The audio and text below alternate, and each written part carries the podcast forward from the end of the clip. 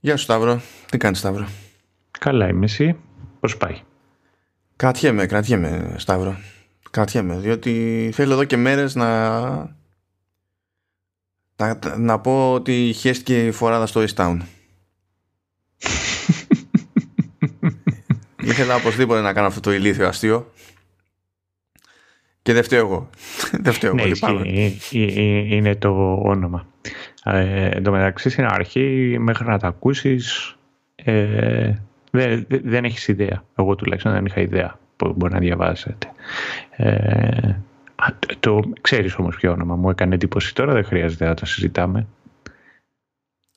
τι το Σοφράν; Ναι ε, εν τω μεταξύ Κοίταξε, βλέπω, βλέπω όλες τις σειρές με αγγλικούς υποτίτλους πάντα.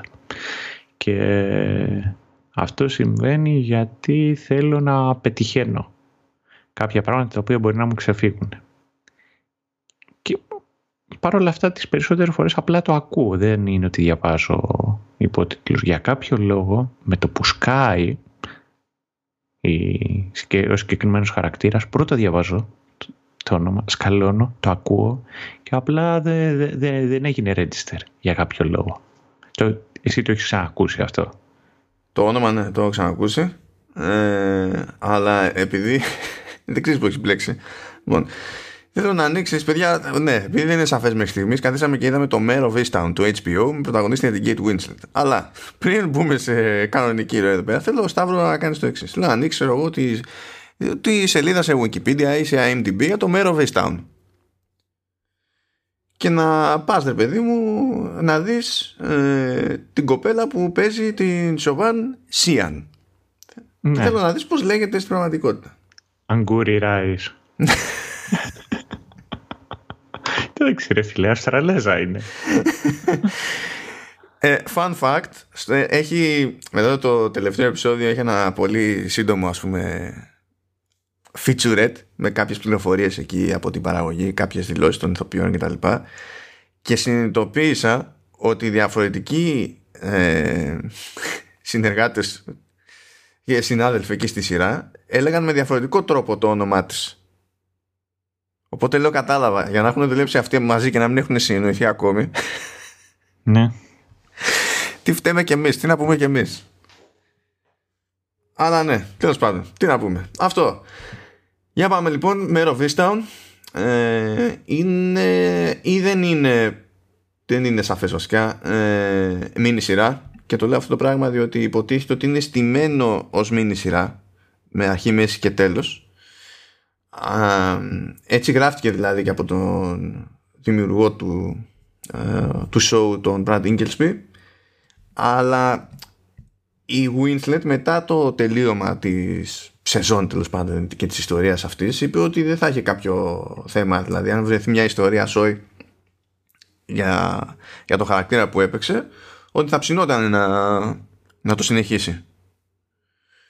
Και δεν είναι εκτός τόπου και χρόνου ένα τέτοιο σενάριο από την άποψη ότι το μέρο Vistown είναι ένα ε, crime drama που στην ουσία απασχολείται κατά κόρον από την αρχή μέχρι το τέλος με μια συγκεκριμένη υπόθεση. Οπότε το ζήτημα είναι αν θα βρεθεί μια καινούρια υπόθεση που να βγάζει νόημα για τους χαρακτήρες ας πούμε και να στηθεί κάτι νέο. Οπότε δεν, δεν θα το αποκλείσω το, το ενδεχόμενο αλλά δεν θα το δίνω και κόμπο. Οπότε μέχρι νεοτέρας θα το αντιμετωπίσουμε το πράγμα σαν να είναι μίνι σειρά. Τώρα, θέλω να πω επίσης ότι ο Brad Inglesby είναι λίγο ύποπτος. Σαν, σαν περίπτωση. Άμα καθίσει και δεις τι έχει, τι έχει γράψει και για ποιους έχει γράψει.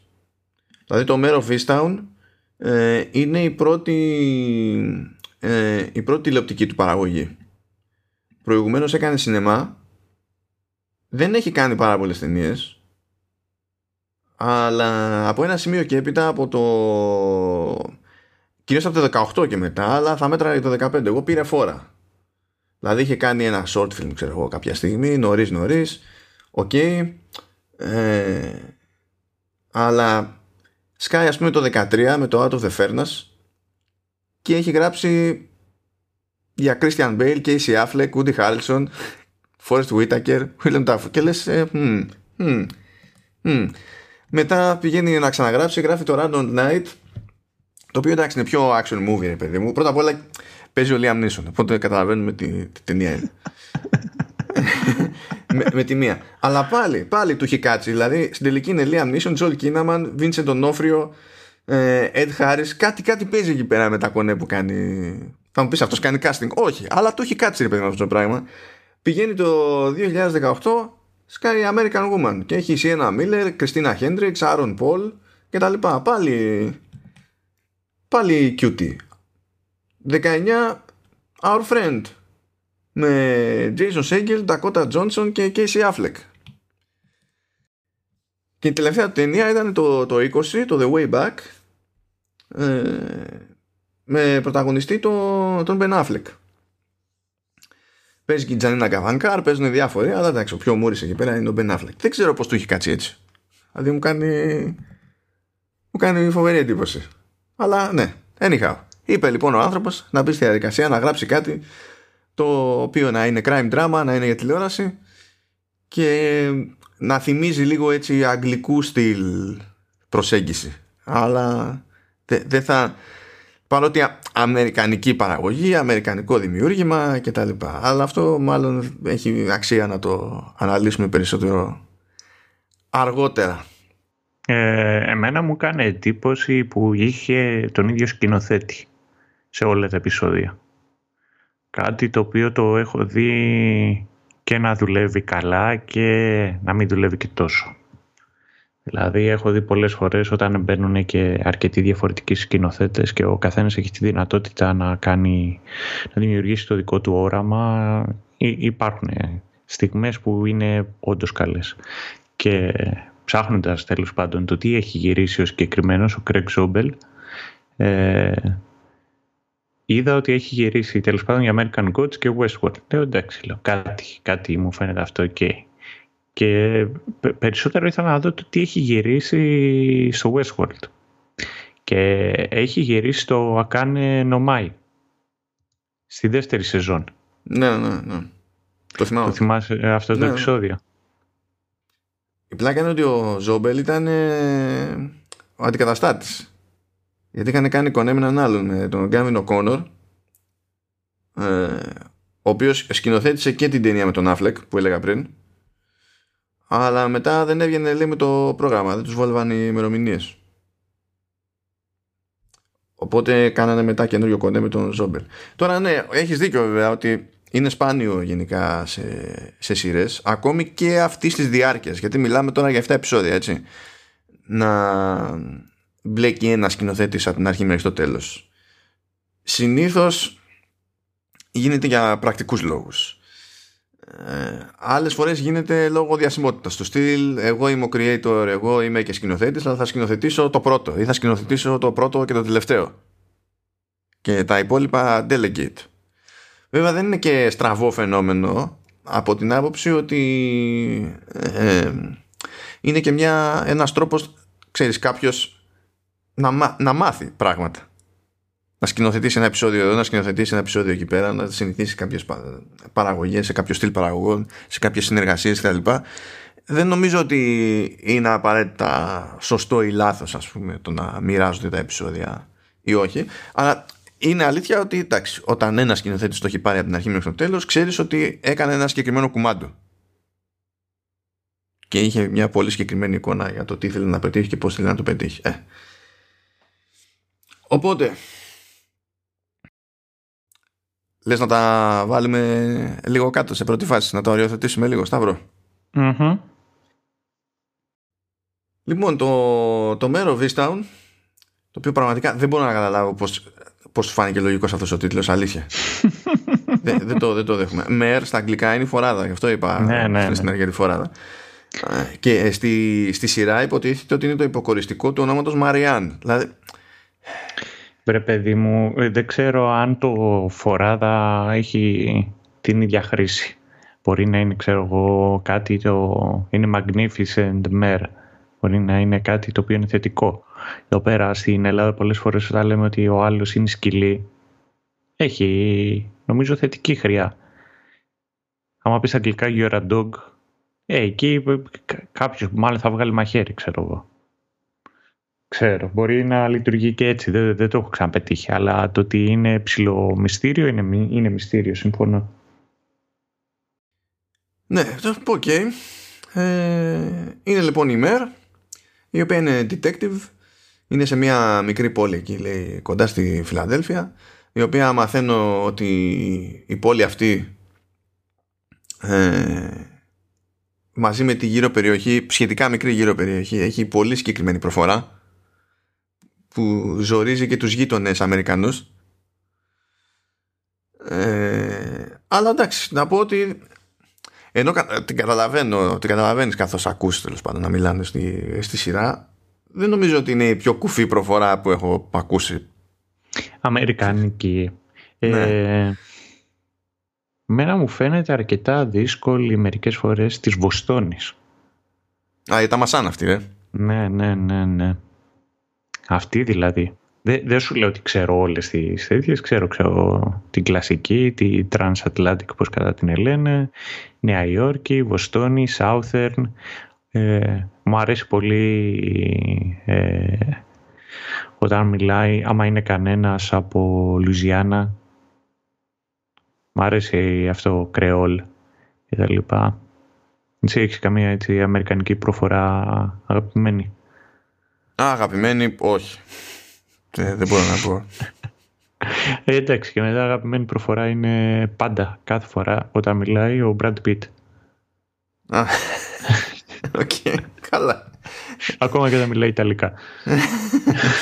Οκ, ναι, δεν, δεν θέλω να εμβαθύνω σε αυτό γιατί θα ξέρω ότι θα ξεκύλουμε αμφότεροι. Δεν είναι. Ναι, δεν το λέω για σένα. Ε, εντάξει, πέντε ώρες αυγεί το επεισόδιο, το ξέρουμε συνέχιση. Ναι. Λοιπόν, στο ρόλο τη Μέρ είναι η, ε, η, η Kate Winslet, εκείνη που άφησε τον Τζακ να πεθάνει. Ναι, ναι, ναι. ναι. Απλή υπενθύμηση. Το, το, ναι, το, αυτό. Ναι. Ιστορία. Αλλά παραδίπλα έχει τη Jean Smart, την οποία Jean Smart εγώ τη θυμάμαι περισσότερο από το Legion. Ναι. Αν και έχει παίξει και που άλλο τη, την έχω έχει, έχει παίξει και σε Fargo. Κάνα τεχνικός έχει παίξει και σε Watchmen, αλλά ήταν πολύ. Ναι, ναι, εγώ, όχι και εγώ από Legion τη θυμάμαι. Ναι. Ε, η οποία είναι, είναι καλή γενικά και εδώ είναι καλή. Και κάνει τη, κάνει τη μητέρα της, της Μέρ. Ε, παίζει επίσης ο Γκάι Πίρς. Ναι.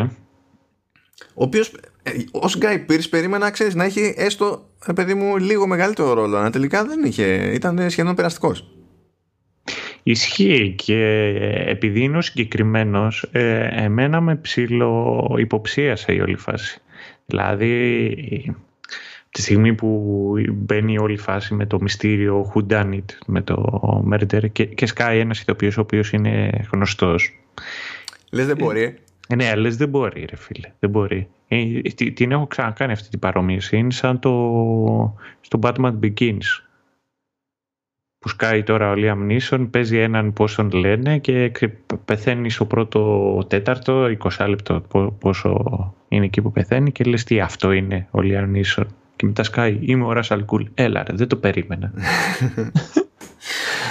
Όχι, το, ως προς αυτό νομίζω ότι αν το σκεφτήκαν ειδικά έτσι, μπράβο. Διότι συνήθως την πατάμε τελείως αλλιώς. Ναι, ναι. Αν το σκεφτεί έτσι λοιπόν, μπράβο. Ε, καλή περίπτωση ήταν και η Τζουλία Νίκολσον που νομίζω ότι θα την ξέρετε περισσότερο όσοι την ξέρετε σαν φάτσα παρά από συγκεκριμένους ρόλους εδώ και εκεί. Τεχνικός δεν είναι πρώτο όνομα αλλά παίζει και εκείνη καλά κάνει μία από τις οικογενειακές φίλες της, της ΜΕΡ έχουμε την Angry Rice Angry Rice κάτι τέλος πάντων που κάνει τη Σοβάν τη, την κόρη της, της ΜΕΡ. Ε, καλά το τώρα David Denman δεν θα θυμάται κανένας αυτό το όνομα πιστεύω λογικό. Ε, απίθανο να θυμάστε και τη φάτσα. Είναι ο, ο πρώην άντρας τέλος πάντων της ΜΕΡ. Είναι ο Evan Peters. Άρα Evan Peters. Άρα Evan Peters. Ε, μεγάλη αγάπη άρα Evan Peters δηλαδή αλήθεια καλά ο περισσότερος κόσμος το ξέρει από American Horror Story έτσι εννοείται Και, και από αυτούς που δεν τον, τον ξέρουν από American Horror Story θα τον ξέρουν από Quicksilver στα X-Men της Fox. Ναι. Ε, μεγάλη αδυναμία ο Evan Peters. Ακόμα και στα American Horror Story που όσο περνάει ο καιρός υπήρχαν φάσεις που δεν πολύ έπαιζε βρε παιδί μου. Είχε πολύ λιγότερο ρόλο. Είναι, είναι, είναι φάτσα. Και επειδή έτσι έχει και μια νεανική φάτσα, πολλές φορές αναρωτιόμουν πώς θα γίνει η μετάβαση. Που ξαφνικά θα, θα τριανταρίσει, θα φτάσει στα 35 και θα αναγκαστεί να παίξει και κάτι το διαφορετικό. Και εκεί είναι πολλές φορές που πολλοί ηθοποιοί που έχουν παρόμοιο σουλούπι αποτυγχάνουν.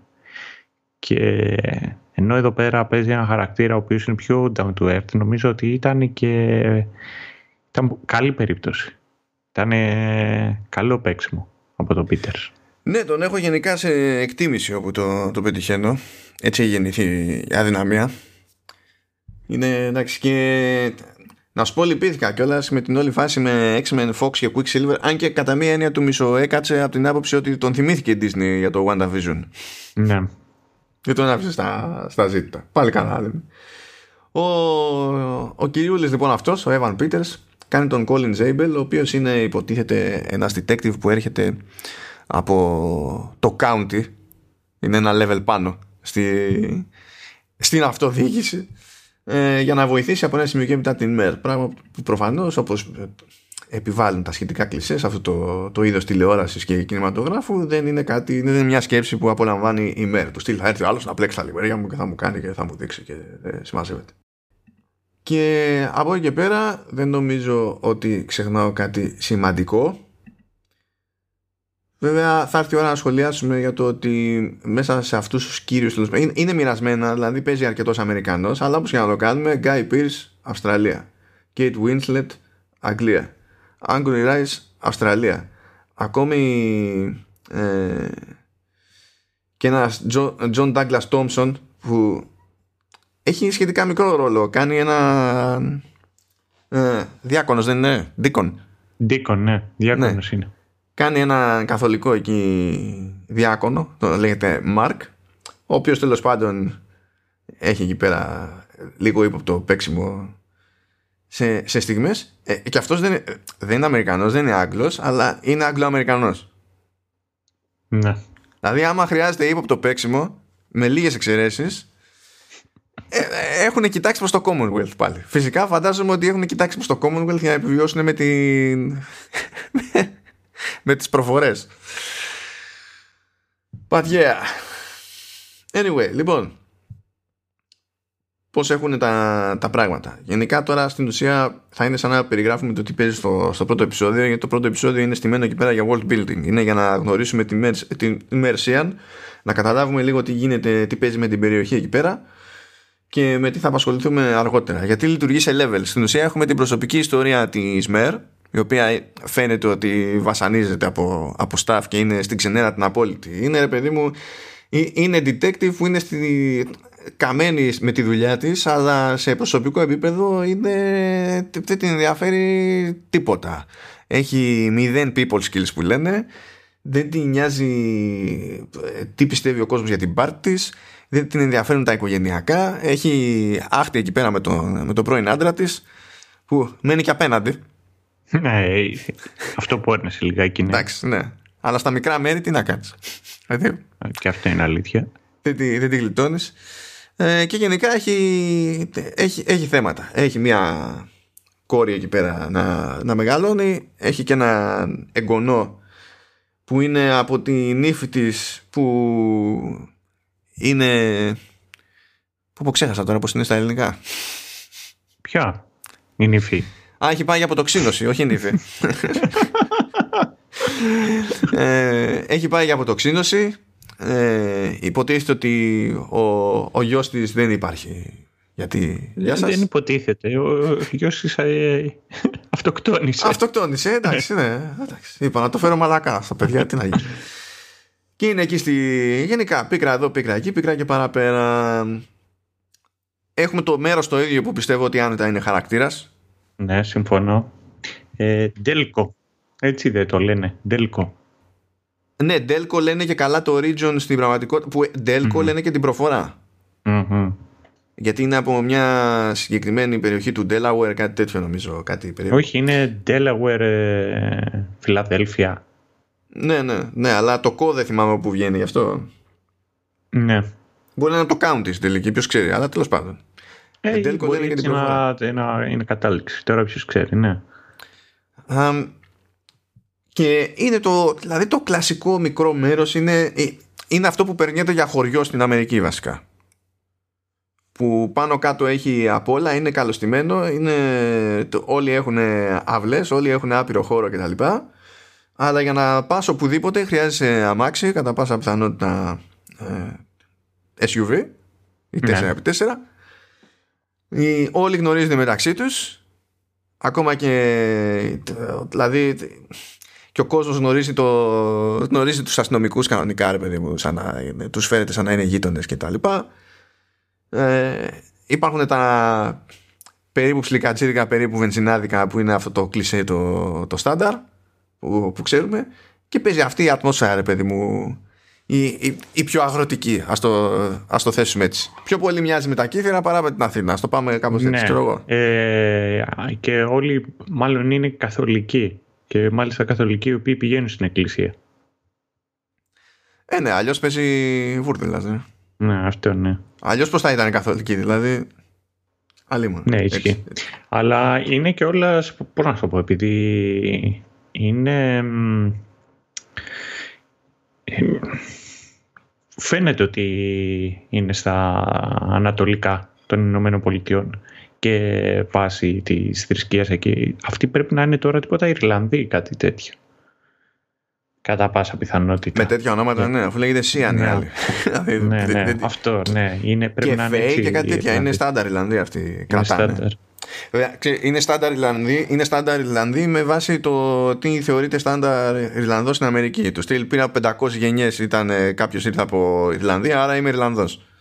Και νομίζω ότι είναι και ένα στερεότυπο αυτό και το πώς ε, παραμένει. Που είναι άνθρωποι οι οποίοι είναι σταθεροί, έχουν ε, σχέσεις μέσα στην κοινότητα τους νοιάζει πάρα πολύ, στηρίζει ο ένας τον άλλον, είναι, χαιρετιούνται, αλλά έχουν επίσης συνήθως χαμηλό εισόδημα, ε, τάσεις αλκοολισμού και πρόβλημα με το αλκοόλ και γενικότερα από ό,τι θυμάμαι σε αυτές τις περιοχές επειδή διάβαζα διαστήματα το τι παίζει στις περιοχές των Ηνωμένων Πολιτειών και ποιες είναι οι καταστάσεις και πώς ε, μπορείς να κινηθείς ε, πώς να το πω, ταξικά να το, να το θέσω έτσι ε, το συγκεκριμένο group είναι από αυτούς οι οποίοι είναι ρηγμένοι δηλαδή είναι ψηλοστάσιμοι είναι και έχουν και την τάση να, να παράγουν παρόμοιες καταστάσεις οπότε είναι, είναι, είναι πολύ συγκεκριμένο, έχεις δίκιο συμφωνώ ότι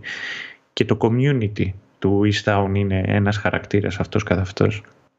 Θυμίζει όντως χωριό. Πρώτα απ' όλα, δηλαδή, ακόμα και το όνομα του East Town είναι βαρετό. Δηλαδή, πώς να το πούμε αυτό, να το πούμε East Town. Δες μπράβο. Αφιερώστε πάρα πολύ χρόνο, είναι σίγουρο. Ισχύει, αλλά και επειδή ανέφερες ότι είναι περισσότερο ξέρω εγώ, επαρχία παρά Αθήνα, είναι αυτό. Είναι... Η, η επαρχία είναι ένα μεγάλο κοτέτσι. Καθένας ξέρει ποιος είναι ο άλλος. Έτσι πάει. Και έτσι φαίνεται και εκεί και πέρα, εντάξει, είπαμε το προσωπικό, είπαμε περίπου για την ε, περιοχή και φυσικά έχουμε και, το, και τα δύο προσωπικά που οδηγούν σε ένα, σε ένα έγκλημα, έτσι. Ε, φυσικά σε αυτό το περιβάλλον τι θα βρίσκαμε αργά ή γρήγορα. Ε, ανή, ανήλικες μάνες. Ναι. Έχουμε μια τέτοια περίπτωση, έχουμε την Έριν που ε, έχει ένα μωρό που είναι ενός έτους, αν θυμάμαι καλά, το λέει DJ προσπαθεί εκεί να το, να το μεγαλώσει ε, εντάξει, τώρα πώς να, το, πώς να στηριχθεί ζει εκεί πέρα με, το, με τον πατέρα της δεν παίζει ιδιαίτερο φράγκο ζητάει κανένα φράγκο από τον Ντίλαν που είναι ο πρώην ε, και ο πατέρας του, του DJ υπάρχουν εκεί εντάσεις έχει κάποια θέματα τέλος πάντων και με την ίν του Ντίλαν η οποία εντάξει, είναι λίγο η ασφαλιάρα σαν χαρακτήρας. Ναι. ναι, συμφωνώ. Είναι. Μπριάννα λέγεται η κοπέλα. Ναι.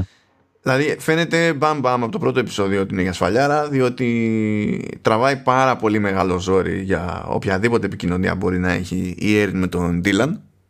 Ζηλεύει πάρα πολύ.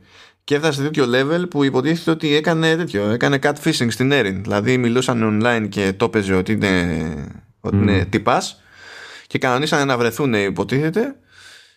Και κανονίσαν να βρεθούν σε ένα πάρτι που γινόταν στο δάσος, δεν ξέρω και εγώ τι και Sky Erin για, για να τον βρει, να συναντηθούν για πρώτη φορά ας πούμε και βλέπει ότι έρχεται η Μπριάννα με, το, με τον Dylan και με την υπόλοιπη παρέα και αποκαλύπτει η Μπριάννα εκεί πέρα ότι αυτό όλο ήταν τέχνασμα δικό της και αρχίζει και πουλάει τσαμπουκιά και τη χτυπάει κιόλας. Mm. δηλαδή ξέρω εγώ είπαμε εντάξει ναι, ναι. Πόσο, πόσο πια, είπαμε, ζηλεύεις, το καταλάβαμε, το καταλάβαμε. Αλλά τι, τι κάνεις έτσι. Ναι, αλλά και ο πατέρας του παιδιού εκεί καθόταν και το κοιτούσε. Καλά, ο πατέρας του, ναι. του, του, του, παιδιού τώρα εντάξει, τι, τι να λέμε. Ο, γενικά ο, ο, ο Ντίλαν δεν είναι δεν είναι χαρακτήρας τώρα για, για σταδιοδρομία. Ναι, ισχύει. Γενικά στη, στη σειρά. Α το θέσω έτσι για να μην πούμε από τώρα τι γίνεται παραπέρα. Και φυσικά όλος αυτό αυτός ο τσακωμός τον βλέπεις και λες: Βλέπεις ότι είναι και προς το τέλος του επεισοδίου χοντρικά και λες: Εντάξει, καταλάβαμε πού πάει, πού πάει το θέμα. Και φυσικά και στο τελείωμα του επεισοδίου βλέπουμε να ξημερώνει. Παίζει έτσι μια χαριτωμένη μουσική ambient από πίσω. Ε, επειδή ότι και καλά τα πάντα είναι, είναι, είναι ήπια και ειρηνικά, ανατελεί ο ήλιος και τα λοιπά και βλέπουμε το πτώμα εκεί της Έρηνας στο δάσος, στο δάσος σε, ένα, σε ένα αριάκι πάνω ήταν βασικά και σκάει η κλίση και στην, και στην ΜΕΡ ότι ξέρεις το και το τη βρήκαμε την τάδε νεκρή εκεί πέρα έλα έχουμε φόνο. Και ο φόνος τώρα σε τόσο μικρό μέρος ε, αναπόφευκτα οδηγεί σε εντάσεις αναμπουμπούλες και τα λοιπά. Όπως φαντάζομαι εγώ φαντάζομαι συμφωνείς και εσύ Σταύρο. Ναι. Και αν, ο, αν ένας φόνος σε μια κλειστή κοινωνία δημιουργεί εντάσεις και τα λοιπά. Ε, ναι, διαφορετικά από ό,τι θα έκανε σε ένα μεγάλο μέρος, δεν παιδί μου. Ε, είναι πολύ πιο δύσκολο γιατί όλοι το παίρνουν προσωπικά. Δεν είναι, μπορώ να σου πω, πέρα από το δράμα το ότι πέθανε, είναι και ότι μα πέθανε αυτός που χτες τον είδα, μα πέθανε αυτός που χτες και καθίσαμε εκεί που προχτές, μα είναι, είναι, πιο, είναι πολύ πιο προσωπικό αυτό. Και σίγουρα και γι' αυτό το λόγο έχει και πιο μεγάλο... ταρακουνάει περισσότερο. Και αυτό το οποίο ζορίζει περισσότερο είναι ποιος από εμάς το έκανε. Ναι, ναι. Και αρχίζουν οι θεωρίες, αρχίζουν τα κουτσομπολιά και είναι εύκολο μετά ξεφύγουν όλα. Ναι, ναι, ναι. Which is nice. Ε, λοιπόν, να κάνω έτσι μια πολύ γρήγορη αναφορά, μιας και είπα και τώρα για, για το ambient. Μια πολύ γρήγορη αναφορά στη, στη μουσική. Είναι αρκετά απλή σαν φάση. Έρχεται να συμπληρώσει περισσότερο στιγμές παρά να τις ντύσει και να συμμετέχει στο, στην αφήγηση με κάποιο τρόπο. Ε, και αυτό που μου έκανε μεγαλύτερη εντύπωση είναι ότι ο συνθέτης είναι Ιταλός είναι ο Ντανιέλε Μαρκιτέλη, ο οποίος για κάποιο λόγο του Ντανιέλε το έχει κάνει Λέλε. Μάλιστα, ναι. Ε, έπαιζε ποδοσφαιρό. Unfortunate. Ε, δεν νομίζω. όχι. Ναι, όχι. γιατί εκεί ναι. Ε, είναι αυτοδίδακτος λέει στην κιθάρα και στον πάσο. Ναι. Μας κάλεσε, αλλά τέλος πάντων άρχισε από... Και, και δεν είναι και μικρός, έτσι, είναι 66 χρονών ο άνθρωπος. Ε, και γράφει για γράφει μουσική, γράφει jingles για, ε, για διαφημιστικά και έμπλεξε μετά με σειρές και ταινίες κτλ. από τη δεκαετία του 80. Δηλαδή δεν είναι κανένας ξέπαρκος, κανένας περαστικός. Και τον έχω, έχω πετύχει τη δουλειά του παρότι δεν το είχα συνειδητοποιήσει σε κάποια πράγματα που έχω δει, όπως το The Young Pope, ας πούμε, το The New Pope. Ναι. Το The Hand of God δεν το. Ε, όχι, το The Hand of God το μπερδεύουμε με ένα αμερικάνικο άλλο. Καμία σχέση, αλλά είναι πάλι το The Hand of God είναι του Σορεντίνο. Οπότε γενικά έχει ένα κονέ με το Σορεντίνο από ό,τι βλέπω. Ναι. Που είναι ψηλό σύνηθε. Αλλά εδώ δεν φάνηκε να προσπαθήσει να κάνει κάτι φιλόδοξο, αλλά έμεινε στο ας το πούμε πιο νατουραλιστικό ο Θεός να το κάνει. Ένας όσο ξέρει βασικά να χρησιμοποιώ σωστά τον όρο σε αυτή την περίπτωση. Ναι. Ε, ε, εμένα τουλάχιστον μου έμεινε η εντύπωση ότι δεν ήταν και τίποτα το τρομερό. Όχι, όταν κάθισα και τα άκουσα μετά ξεχωριστά, ε, γιατί έτσι κάνω πάντα, και ενώ δεν ήταν ούτε μεγάλος σε διάρκεια, δηλαδή το επίσημο soundtrack όλο ήταν μία ώρα και κάτι ψηλά, μία ώρα και πέντε, μία και δεκαπέντε, κάτι τέτοιο, και ήταν χωρισμένο σε 35 κομμάτια. Έχει πάρα πολλά που είναι μικρής διάρκειας. Mm. Ε, και πραγματικά είναι για, για συνοδεία. Και λίγα είναι αυτά που μπορείς να πεις ότι ε, θα τα, ε, μπορώ να φανταστώ σενάριο στο οποίο τα βάζω να τα ακούσω για αυτό που είναι από μόνα τους. Θεωρώ ότι είναι περισσότερο εργαλείο για τη σειρά παρά, παρά κάτι άλλο. Και γι' αυτό και με τα σχετικά playlists που θα έχω βάλει εκεί πέρα στη σημειώση του επεισοδίου είναι πολύ λίγα τα κομμάτια που έχω μέσα από τα 35, πολύ πολύ λίγα. Οπότε με αυτό στην πάντα να κάνουμε έτσι ας πούμε ότι κάνουμε μια περίπου παύση, ένα διάλειμμα για να πούμε μια γενική πρώτη εντύπωση πριν να προχωρήσουμε παραπέρα. Ναι. Για πες Ε, εμένα μου άρεσε. Και αυτό το οποίο βοηθάει πάρα πολύ τη σειρά είναι η ύπαρξη και το παίξιμο της ίδιας της Winslet. Γιατί θεωρώ ότι η ίδια Winslet με το παίξιμο της ακόμα και αν ήταν χειρότερη η σειρά από ό,τι είναι, πάλι θα την έβγαζε και θα την ανέδεικνε. Ε, το cast και το concept είναι ενδιαφέρον.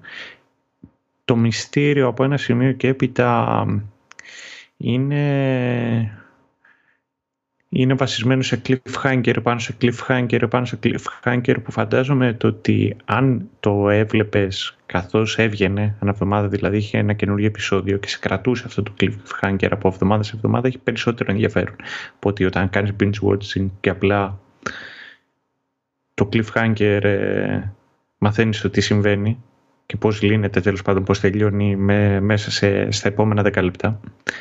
Ε, παρόλα αυτά αυτό το οποίο μου άρεσε γενικότερα ήταν και το concept του, των γενεών και το πώς η μία επηρεάζει την επόμενη και το τι θυσίες κάνουμε μέσα στην οικογένεια και οι γονείς για τα παιδιά. Αλλά μου άρεσε που ήταν και γυναικοκεντρικό και ιδιαίτερα από τα video games. Πάντα εγώ είχα ένα πρόβλημα με τον τρόπο με τον οποίο επιλέγανε να εμφανίσουν το strong female character. Και πάντα με ενοχλούσε γιατί ο strong female character δεν μπορούσε να μην ήταν τίποτα άλλο πέρα από ε, όμορφη, δυναμική, δυνατή και ικανή. Ενώ οι περισσότεροι action heroes ή αντίστοιχου επίπεδου ε, παρόμοιων ιστορίων ε, άντρες χαρακτήρες ήταν πάντα λίγο μεγαλύτερης ηλικία και λίγο πιο ταλαιπωρημένοι και λίγο τραβάγανε ζόρι με το τι γινόταν και τα λοιπά.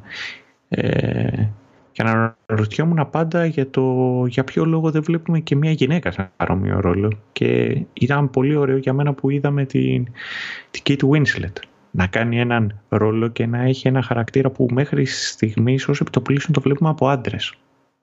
Και βλέπουμε ότι και η ίδια μπορεί και ο χαρακτήρας έχει το ίδιο βάθος ανεξαρτήτως φίλου και ίσως επειδή είναι γυναίκα και, έχει να, και δείχνει και την όλη τη τάση το πώς είναι να έχει μια μητέρα, να έχει παιδί και να έχει και κόνη είναι ακόμα μεγαλύτερο βάθος στον ίδιο το χαρακτήρα. Και αυτό που μου άρεσε περισσότερο από όλα είναι η φυσικότητα. Και παχάκια και, και σακούλες κάτω από τα μάτια και, και τρόπος. Ήταν ένας χαρακτήρας ο οποίος ήταν, είχε μεγάλο εύρος και ήταν και τσαλακωμένος. Κάτι το οποίο εμένα μ' αρέσει γενικότερα. Ε, οπότε μου άρεσε αλλά δίνω πολύ περισσότερους πόντους στους χαρακτήρες σαν χαρακτήρες. Η ιστορία ήταν καλή αλλά οι ίδιοι χαρακτήρες ήταν αυτοί οι οποίοι με, με κερδίσαν παραπάνω. Ε, εγώ σε γενικές γραμμές θα συμφωνήσω. Έχω ένα πρόβλημα με το χειρισμό του, του μυστηρίου γιατί συνειδητο... καθώς το έβλεπα συνειδητοποιούσα τι πάει να μιμηθεί και δεν είμαι ο μεγαλύτερος φαν αυτού που πάει να μιμηθεί και αυτό που μιμείται που είναι το πιο αγγλικό στυλ με τα cliffhangers πιστεύω ότι οι Άγγλοι το κάνουν καλύτερα Ναι. Οπότε είχα. ε, Αν δηλαδή πιο πολύ το κομμάτι του μυστηρίου είναι που από ένα σημείο και έπειτα κάπου. Άρχισε να μου φαίνεται λίγο πιο γραφικό, ρε παιδί μου. Κατέληγε να έχει μια πολυπλοκότητα απλά για να έχει πολυπλοκότητα. Αλλά θα συμφωνήσω ξεκάθαρα για τους χαρακτήρες, το setting, τις ερμηνείες τα λοιπά. Ως προς αυτό δεν έχω κανένα παράπονο. Πιστεύω ότι και οι περιφερειακοί χαρακτήρες παίξανε δηλαδή, ηθοποιοί μάλλον παίξανε πολύ καλά τους χαρακτήρες τους και από ατμόσφαιρα και τα πάντα όλα κάνανε ένα πρόβλημα τώρα έχω μερικές ενστάσεις ως προς τον ενθουσιασμό σου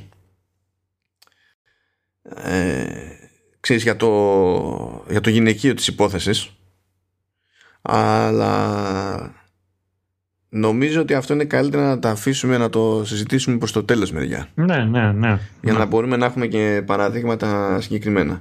Αλλά αυτό δεν αλλάζει ότι συμφωνώ. Δηλαδή, εμένα μου άρεσε πάρα πολύ η Kate Winslet στο ρόλο αυτό και μου άρεσε και,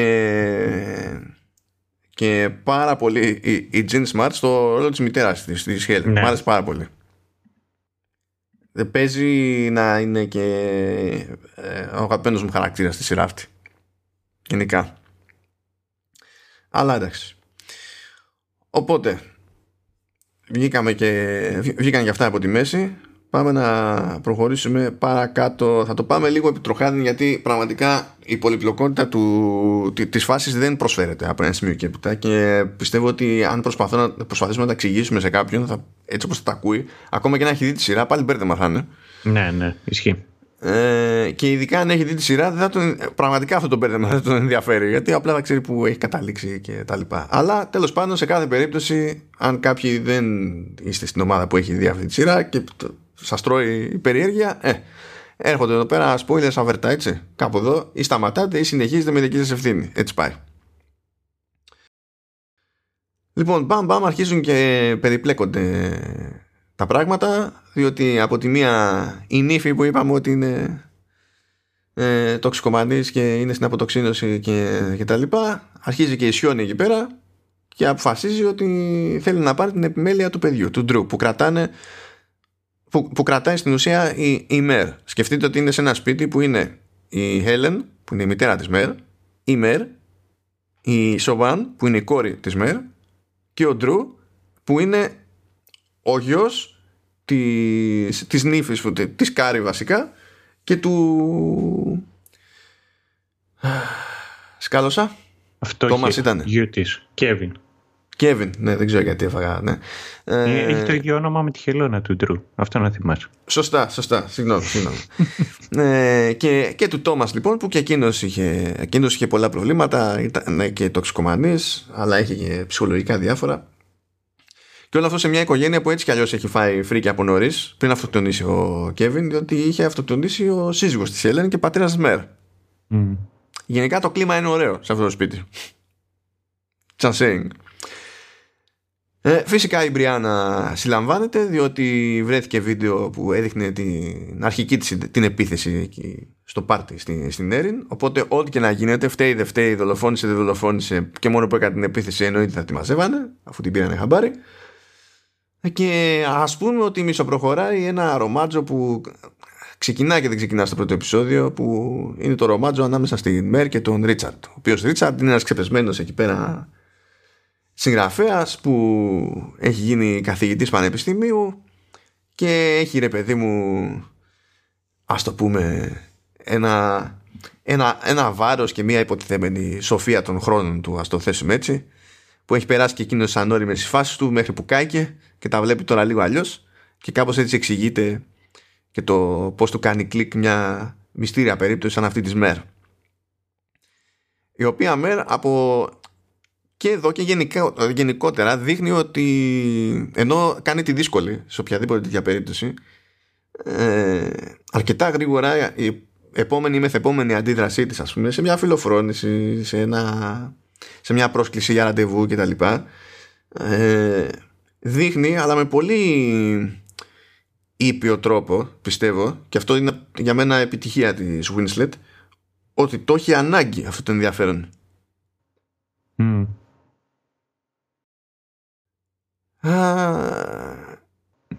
Αλλά είναι, και η, είναι όμως και η αντίδραση της ΜΕΡ ε, σε οποιαδήποτε κατάσταση την ζορίζει και την δυσκολεύει είναι η αντίδρασή της η φυγή. Ναι. Και είναι και λίγο να αποφάσεις. Δηλαδή, ναι, μεν ψήνεται λίγο για Ρίτσαρντ, αλλά τσιτώνεται και λίγο με, με Ρίτσαρντ. Παίζει ένα έτσι μπρος πίσω σε κάποιες περιπτώσεις. Παίρνει πολύ βαριά, ας πούμε, το αν, δεν, αν τη φωνάξει και δεν βρεθεί κατευθείαν, ρε παιδί μου, στο επίκεντρο του ενδιαφέροντος. Που βέβαια εντάξει, ήταν και λίγο χαλβάς σε αυτή την περίπτωση ο Ρίτσαρντ, δεν φέρθηκε ωραία. Αλλά θέλω να πω, ρε παιδί μου, τα αντιδρά μπαμ. Δεν περιμένει. Αυτό θέλω να πω. Ναι, ισχύει. Και είχε και τρομερή ατάκα. Η, η Μέρ, εκεί που μετά το, το, το, το με το Ρίτσαρτ, που λέει ε, λέει την όλη της κατάσταση και την οικογενική της κατάσταση η Μέρ και λέει «Ah, you are a grandma». Και γυρνάει η Μέρ και λέει «Do I fuck like a grandma» Ναι, δεν λείπατε κανέναν, είναι κατευθείαν ναι. παπ. Εμφανίζεται ο Colin Zabel λοιπόν, ο συνεργάτης που δεν θέλει ε, η, η Μέρ και τέλος πάντων τον έχει εκεί στην ψύχρα και εκείνος εντάξει δεν προσπαθεί να χωθεί πολύ έντονα, αλλά ταυτόχρονα ψάχνει να βρει έναν τρόπο κάπως να αρχίσει να λειτουργεί το πράγμα να, για να μπορέσουν να συνεργαστούν. Νομίζω αυτό το επεισόδιο είναι που έχει μια φοβερή ατάκα με το. Ναι, το. Πάνε τη πει καληνύχτα. Και λέει ναι. Good nightmare. Και συνειδητοποιεί ότι ακούγεται σαν Good nightmare. Δηλαδή, σαν τη έρχεται καλό εφιάλτη. Και αυτό λέει, ενώ η ατάκα ήταν λέει στο σενάριο, κανείς δεν είχε συνειδητοποιήσει πώς ακούγεται και το πήρανε χαμπάρι όταν το είπε πιο, ξέρεις, πιο, πιο μαζεμένες τις λέξεις, πιο, πιο γρήγορα, ο, ο Evan Peters. Και όταν το είπε, σου λέει: Όχι, τι μαλάκια είπα. Αυτό είναι πώς θα, το, πώς θα το πούμε έτσι. Και ψηθήκανε μετά ο σκηνοθέτης και οι υπόλοιποι και σου λέει: Πες το έτσι, πες το έτσι. και, αυτός, και η ατάκα, αυτό το πω, πω που συνειδητοποιεί ο, ο Colin τι είπε και τι σημαίνει, αυτό δεν, αυτό δεν ήταν στο σενάριο. Αυτό βγήκε επειδή καταλάβανε στο γύρισμα πώς ακούγεται η φάση. Εντάξει, είναι, είναι, αυτό, είναι, αυτό είναι κλασική σκηνή Evan Peters και, και, και, και ατάκα και μορφασμούς και όλα. Ναι, ναι, ναι τελείως. Επίσης ο, βγαίνει στην όλη φάση ότι λόγω του ε, επειδή υπήρχε κόντρα έτσι κι αλλιώς ανάμεσα στην Έριν και τον Ντίλαν για τα οικονομικά με το παιδί και τα λοιπά ε, θεωρεί αυτονόητο ο πατέρας της Έριν ο Κένι ότι φταίει ο Ντίλαν, ότι ο Ντίλαν την έφαγε και πηγαίνει του τη στείνει και δεν ξέρω πώς γίνεται. Πώς γίνεται πραγματικά αυτό. Τον πυροβολεί πισόπλατα, τον πετυχαίνει στη σπονδυλική στήλη, αλλά με τρόπο που ούτε πεθαίνει, ούτε μένει παράλληλος. Είναι και άξιο αν ε, όποιοι του μέλη να πνίγει ποτέ του δεν πεθαίνει. Ε, είναι ορισμός α, τη, η συγκεκριμένη φάση. Ναι, δεν... ναι, αλλά το θέμα είναι γιατί να το γράψεις έτσι. Αυτό είναι που δεν πολύ καταλαβαίνω. Ε, ναι, δεν... Ε, και εγώ δεν ξέρω για ποιο λόγο. Τέλος πάντων, σε κάθε περίπτωση ο, ο Κένι πιστεύει ότι τον σκότωσε βέβαια, διότι άλλος αυτός από εκεί ρίχνει, δεν έκανε κανένα double check. Θεωρεί ότι τον σκότωσε και πηγαίνει και ε, τον σπρώχνουν και οι αδερφοί του και πηγαίνει και παραδίδεται και λέει τον σκότωσα. Και του λέει στην ανάκριση αυτό είναι λίγο δύσκολο διότι ο Ντίλαν ζει στο νοσοκομείο. Οπότε ξέρω εγώ πακέτο. Και μέσα στο, στα όλα εκεί πέρα βλέπουμε ότι εμφανίστηκε η Τζες, είναι μια φίλη της Σέριν που ε, φαίνεται ότι έχει κάποιο είδους μυστικό και λέει τέλος πάντων ότι πιστεύει ότι ο Ντίλαν δεν είναι ο πραγματικός πατέρας του, του παιδιού του DJ αλλά πιστεύει ότι είναι ο Φρανκ Σίαν ο Φρανκ Σίαν είναι ο πρώην της ΜΕΡ. Και τι είπαμε για το πώς είπαμε ότι αντιδράει η ΜΕΡ; Ναι. Απλά, απλά να, το, να το θυμίσω παιδί μου αυτό. Γιατί κάπως έτσι κλείνει το, αυτό το, το επεισόδιο και περνάμε ωραία Τώρα στο, στο τρίτο, ε, προφανώς πηγαίνει η Μέρ και ζητάει τα ρέστα από τον Φρανκ. Παίζει ένταση εκεί πέρα, σου λέει να κάνεις τεστ πατρότητας και ιστορίες. Ο Φρανκ θίγεται πέρα για πέρα, αλλά σου λέει θα το κάνω το τεστ για να το βουλώσει, γιατί δεν ακούσει αρκετές βλακείες. ε, και, αρχίζει, και αρχίζει η σειρά εκείνη τη στιγμή και σκορπάει όσο πάει τις υποψίες από εδώ και από εκεί. Ε, μαθαίνουμε ότι το μοιραίο βράδυ ας πούμε είχε κάποια επικοινωνία η Έριν με τον διάκονο, τον Μάρκ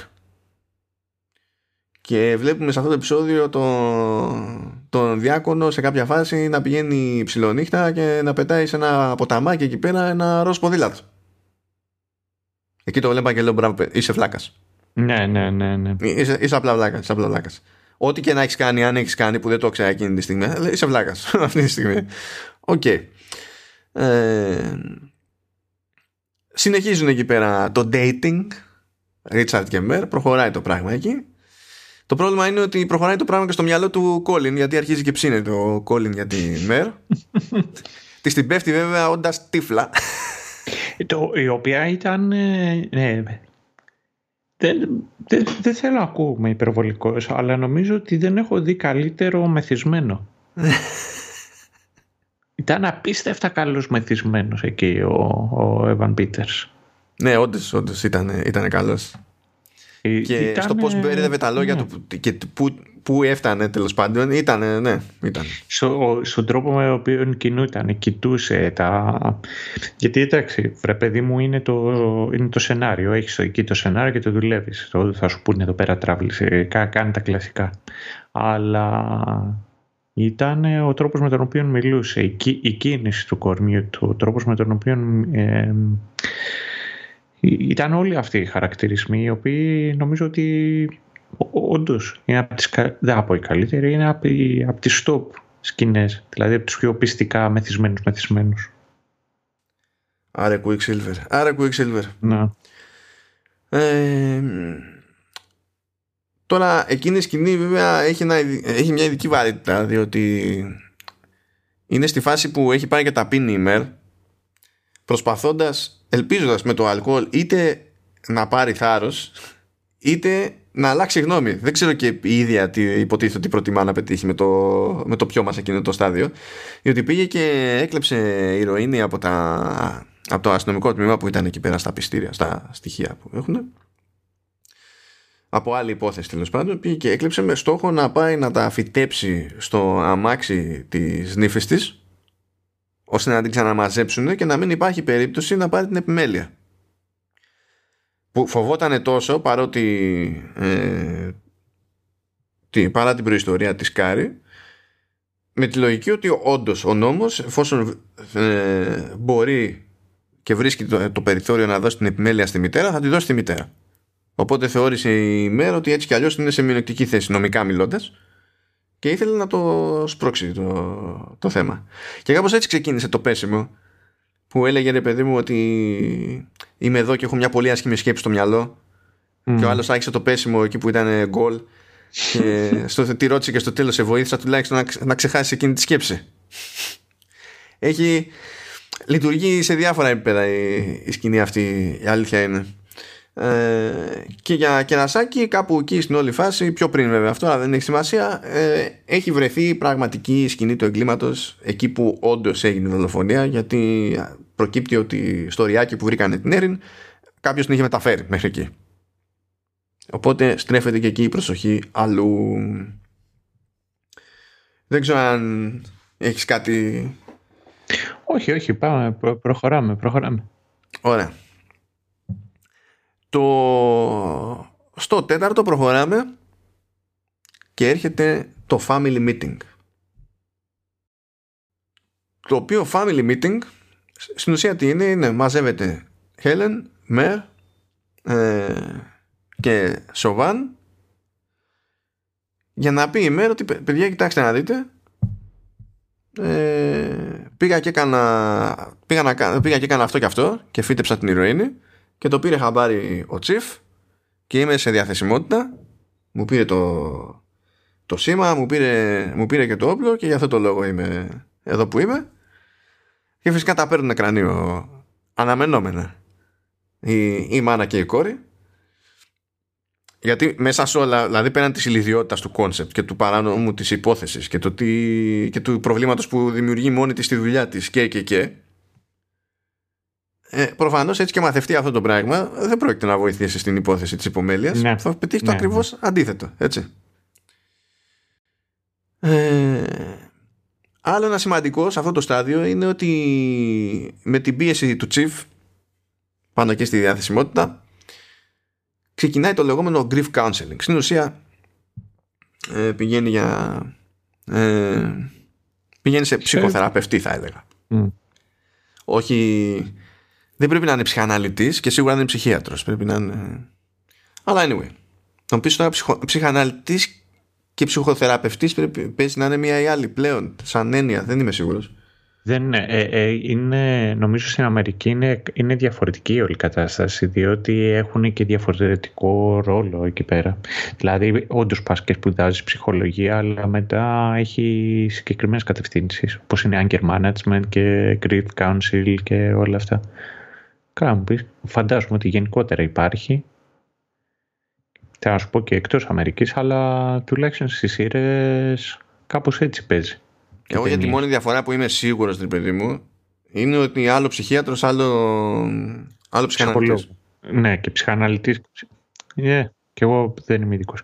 Πρέπει κάποια στιγμή. Αν, αν κάποιος... Πρέπει κάποια στιγμή να γίνουμε ειδικοί, λέει. Ναι, πρέπει να γίνουμε ειδικοί. Αν κάποιος από εσάς γνωρίζει, στείλτε μήνυμα.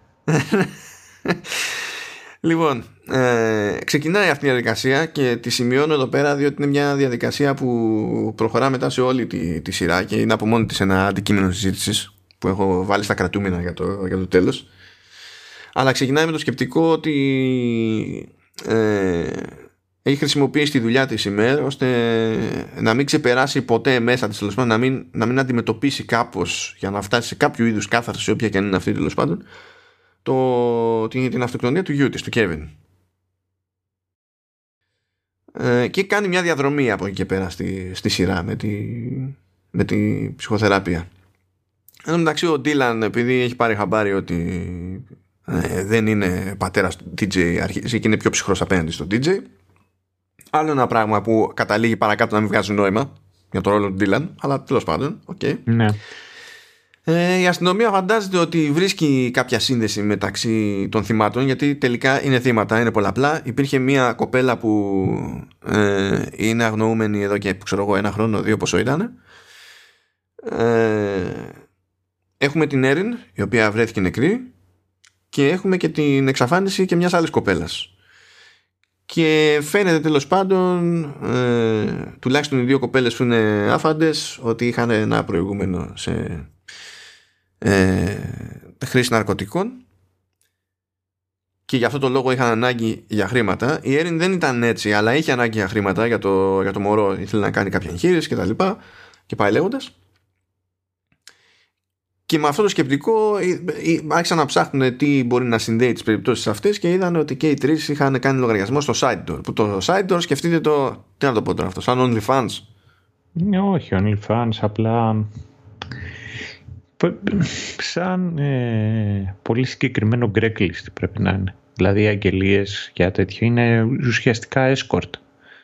Site πρέπει να είναι. Ε, έτσι το κατάλαβα, ναι. Σωστά. Οπότε σου λέει να βρήκαμε το συνολικό τον κρικό. Βέβαια δεν κρατάει και πολύ γερά αυτή η αλυσίδα, διότι προκύπτει ότι η Έριν έφτιαξε μεν λογαριασμό, αλλά δεν έκανε ποτέ τίποτα. Οπότε ψιλοπάει αυτή η θεωρία και συνεχίζει το πρεσάρισμα στο, στο διάκονο εκεί τον Μάρκ. Άρε Μάρκ. Γιατί μαθαίνετε ότι για, κάτι, για κάποιο ύποπτο λόγο πήρε μετάθεση εκεί πήρε μετάθεση και καλά κατηγορήθηκε για ε, νομίζω όχι για δεν, δεν πέτυχα κάπου να λέει για βιασμό αλλά για ασέλεια πρέπει να ήταν ή κάτι τέτοιο σε 14χρονη εκεί που ήταν προηγουμένως οπότε σφίγγει, σφίγγει το πράγμα και αυτό συνεχίζει να λειτουργεί θέρμα ύποπτα. Είναι σαν να, σαν να θέλει πάνω απ' όλα να πείσει ότι αυτός είναι δολοφόνος. Ναι. ο, ο Colin καταφέρνει ο Colin Zabel τέλος πάντων καταφέρνει και ζητά από την μέρα να βγουν έξω μαζί να παίξει εκεί ένα, ένα ραντεβού. Έχει και την πλακίτσα εκεί πέρα λέει τι με ζητάς σε ραντεβού λέει μόνο αν είναι να πεις, γε- να, να πεις yes Συλλήβει τον φάμε ναι. Ε, και πάλι τρέχουν οι εξελίξεις παντού. Η Jess που είπαμε ότι μίλησε για το ότι ο Ντίλαν δεν είναι ο πραγματικός πατέρας του DJ κτλ. Ε, μιλάει επίσης για κάποια κρυφά ημερολόγια της Έριν ώστε να πάει να τα βρει η ΜΕΡ. Αν και δεν τα βρίσκει η ΜΕΡ. Το μόνο που βρίσκει είναι ένα ένα κόλλιο. Τώρα αυτό δεν ήταν και μεταγιόν. Αλλά τέλος πάντων είχε από πίσω. Τους. Το, το μεταγιόν υποτίθεται ότι νομίζω ότι ανοίγει κιόλας. Ενώ αυτό δεν ήταν. Ήταν ένα. Ένα μεταλλικό ναι. πράγμα. Ήταν που είχε ναι, από πίσω ναι. επιγραφή με μια συγκεκριμένη ημερομηνία.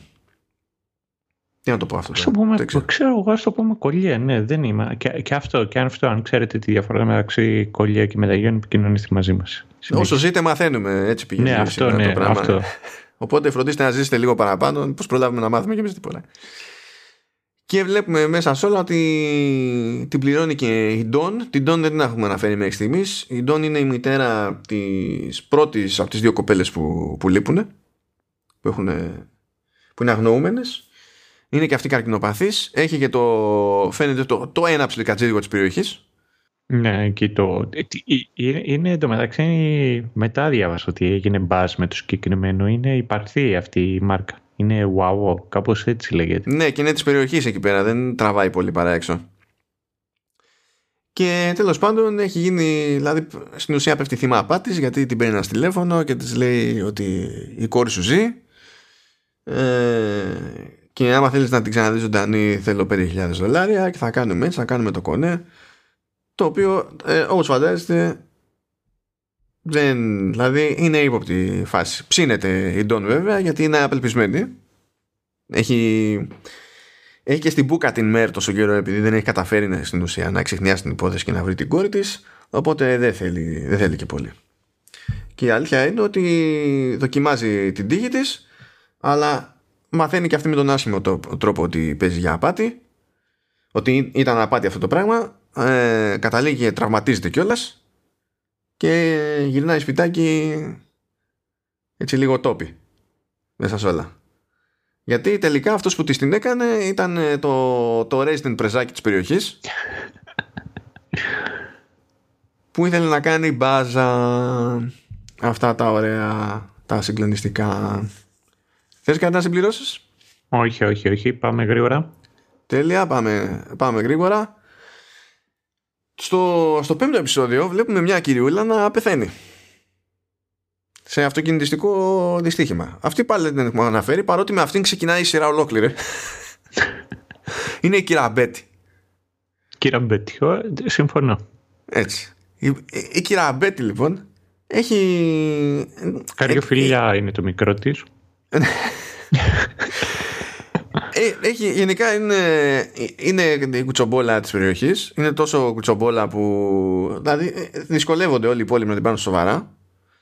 Έχει ήδη κάψει ρε παιδί μου το, το χαρτί της ΜΕΡ σαν φάση διότι τη βλέπουμε από, τη, από το πρώτο επεισόδιο ε, αντί να καλεί την αστυνομία για να παραπονεθεί για το οτιδήποτε να καλεί την ΜΕΡ κατευθείαν και να την ξυπνάει και να τη σηκώνει να πάει από εκεί και γενικά έχει ένα σκάλωμα για ένα τυπάκι απέναντι, ένα νεαρό εκεί για το ότι έχει ύποπτη συμπεριφορά και κάνει αυτό, κάνει εκείνο, κάνει τ' άλλο και δεν συμμαζεύεται. Ε, καταλήγει λοιπόν να εκρίνει στο πέμπτο επεισόδιο σε αυτοκινητιστικό ε, και αυτό είναι αφορμή τέλος πάντων για κάποιες εξελίξεις που, που παίζουν μετά στη, στην κηδεία. Αλλά ναι, ναι, ναι. Anyway. Ε, μαθαίνουμε ότι κάτι παίζει με μια φιλική οικογένεια τέλος πάντων της Μερ, ότι κάποιο, κάποιο μυστικό παίζει εκεί πέρα. Είναι ο πατέρας ο Τζον, η, η, η σύζυγός του η Λόρι και ο γιος του ο Ράιαν και η Λόρι στην ουσία ακούει Τζον και Ράιαν να μιλάνε και να λένε ότι αυτό είναι το μυστικό μας και δεν το λέμε πουθενά και μη σε νοιάζει τίποτα κτλ. Η οποία Νίκολσον που παίζει τη Λόρι παίζει πάρα πολύ καλά, αυτό έχω να πω. Ναι. Ε, αλλά μέσα σε όλα, εντάξει, καινούργιο επεισόδιο, κάποιος άλλος πρέπει να πάει να, τη, να την πληρώσει. Οπότε στρέφεται η προσοχή των ερευνών και της σειράς και του θεατή στον Μπίλι, ο οποίος Μπίλι είναι αδερφός του Τζον που είπαμε τώρα, αλλά και του Φρανκ που είναι του. Του πρώην. Ή όχι; Ψέματα, ε, του Κένι. Του Κένι. Του Κένι, του Κένι, όχι του Φρανκ. Ναι, ναι, ναι, ναι. Ναι. Ε, του Κένι που είπαμε ο πατέρας της Έριν που πήγε, πήγε να φάει τον Ντίλαν ήταν σίγουρος ότι τον έφαγε αλλά δεν ήξερε ούτε αυτό ε, και στρέφεται εκεί πέρα η προσοχή επειδή φαίνεται να ρίχνει κάτι υπέρεγα βλέμματα όταν η συζήτηση πηγαίνει προς την υπόθεση για το ότι έχει παιχτεί και τέτοια που είναι, ε, είναι πραγματικά αυτό είναι το τελείως αγγλικό στυλ κάνω ένα πλάνο και ο άλλος κοιτάζει περίεργα και έτσι δείχνω στο θεατή ότι στο εξής θεωρείται ύποπτος. Ναι, εντάξει, ναι. Τέ, τέτοια πλάνα έχω δει και στο Survivor όμως. Ναι, ναι, με τη διαφορά εντάξει, ότι είναι χειρότερα τα πλάνα. Αλλά η σκέψη είναι η ίδια, εντάξει, το δέχομαι. Το δέχομαι. ε, είχαμε πει για εκείνο το ραντεβού με με Colin και, και Mer δεν πηγαίνει και πολύ καλά γιατί η Mer έχει αποφασίσει ότι είναι ευκαιρία να συζητήσουν για την υπόθεση και το, ο, ο Colin το παίρνει προσωπικά αυτό το πράγμα. Βέβαια ακόμα και αυτό τους φαίνει πιο κοντά γιατί κατόπιν εορτής του ζητά συγγνώμη. Ε, ο, ο Colin με τη σειρά του λέει ότι έχω τη φήμη ότι έλυσα εκείνη την υπόθεση και ότι είμαι μούρης και τα λοιπά αλλά στην πραγματικότητα μπουρδες δεν έλυσα εγώ αυτή την υπόθεση. Άλλος την έλυσε για μένα και εγώ στην ουσία τα βρήκα έτοιμα. Και εκείνη που παίζει ε, παίζει μια τάκα από την μέρα επειδή λέει ρε παιδί μου ο Colin ότι θα ήθελε να, να κάνει something great ε, και γι' αυτό το έχει αφήσει το ψέμα τέλος πάντων όπως έχει. Ε, και λέει και γυρνάει και του λέει η μέρα ότι doing something great is overrated.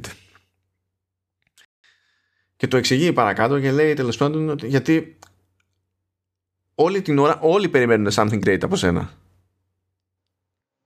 Ναι, και αυτό είναι ένα βίωμα της, της ΜΕΡ που ήταν μικρή, ήταν superstar, είχε κερδίσει εκεί άλλο κουφό αυτό με, με την αμερικανική κουλτούρα που οι έφηβοι και οι, και οι νεάροι και τα αθλήματά τους είναι το ίδιο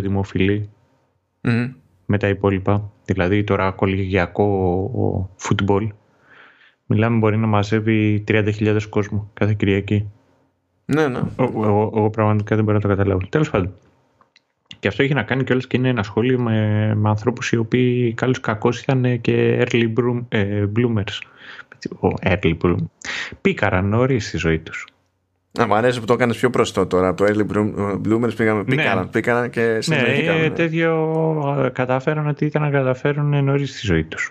Ε, δεν το λέω με την, αρνητική, με την αρνητική χρειά όπως, ε, όπως είναι αυτή που να το πω. Συνήθως ο τύπος στο σχολείο έτσι, ο αθλητικός που κάνει σούζες και σφυρίζει πιο δυνατά από τους υπόλοιπους και είχε τις περισσότερες τάπες και όλα τα αυτοκόλλητα Ερακλής. Ε, αυτοί οι τύποι ε, αυτοί οι τύποι το ίσως ε, αυτά ήταν τα καλύτερα πράγματα τα οποία είναι ότι καλύτερο κατάφεραν ποτέ στη ζωή τους είναι συχνό φαινόμενο να υπάρχουν τέτοιου. Νομίζω ότι όλες οι τάξεις είχαν κάτι τέτοιους τύπους. Ναι, καλά, ναι, αλλήμον, πραγματικά. Νομίζω ότι όλοι μας μπορούμε να θυμηθούμε, ακόμα και αν έχουμε ξεχάσει ονόματα, σίγουρα θυμόμαστε φάτσες. Ναι, ναι, ναι. Ε, το θέμα είναι, του, τουλάχιστον έτσι όπως το καταλαβαίνω εγώ, είναι το ότι δεν ήταν ότι η ΜΕΡ είναι κάτι τέτοιο. Απλά η ΜΕΡ είχε τη τύχη, την ατυχία να βρίσκεται σε μια καλή στιγμή και να καταφέρει. Τέλος πάντων έφτασε, βάλει το αγόρι μου, μια τέτοια φάση ήταν και εκεί με το μπάσκετ. Τέλος πάντων. Ε, έχει ενδιαφέρον εδώ πέρα με το Ζέιμπελ που λέει ότι εν τέλει δεν ήμουν εγώ αυτός ο οποίος είχε λύσει το μυστήριο κτλ.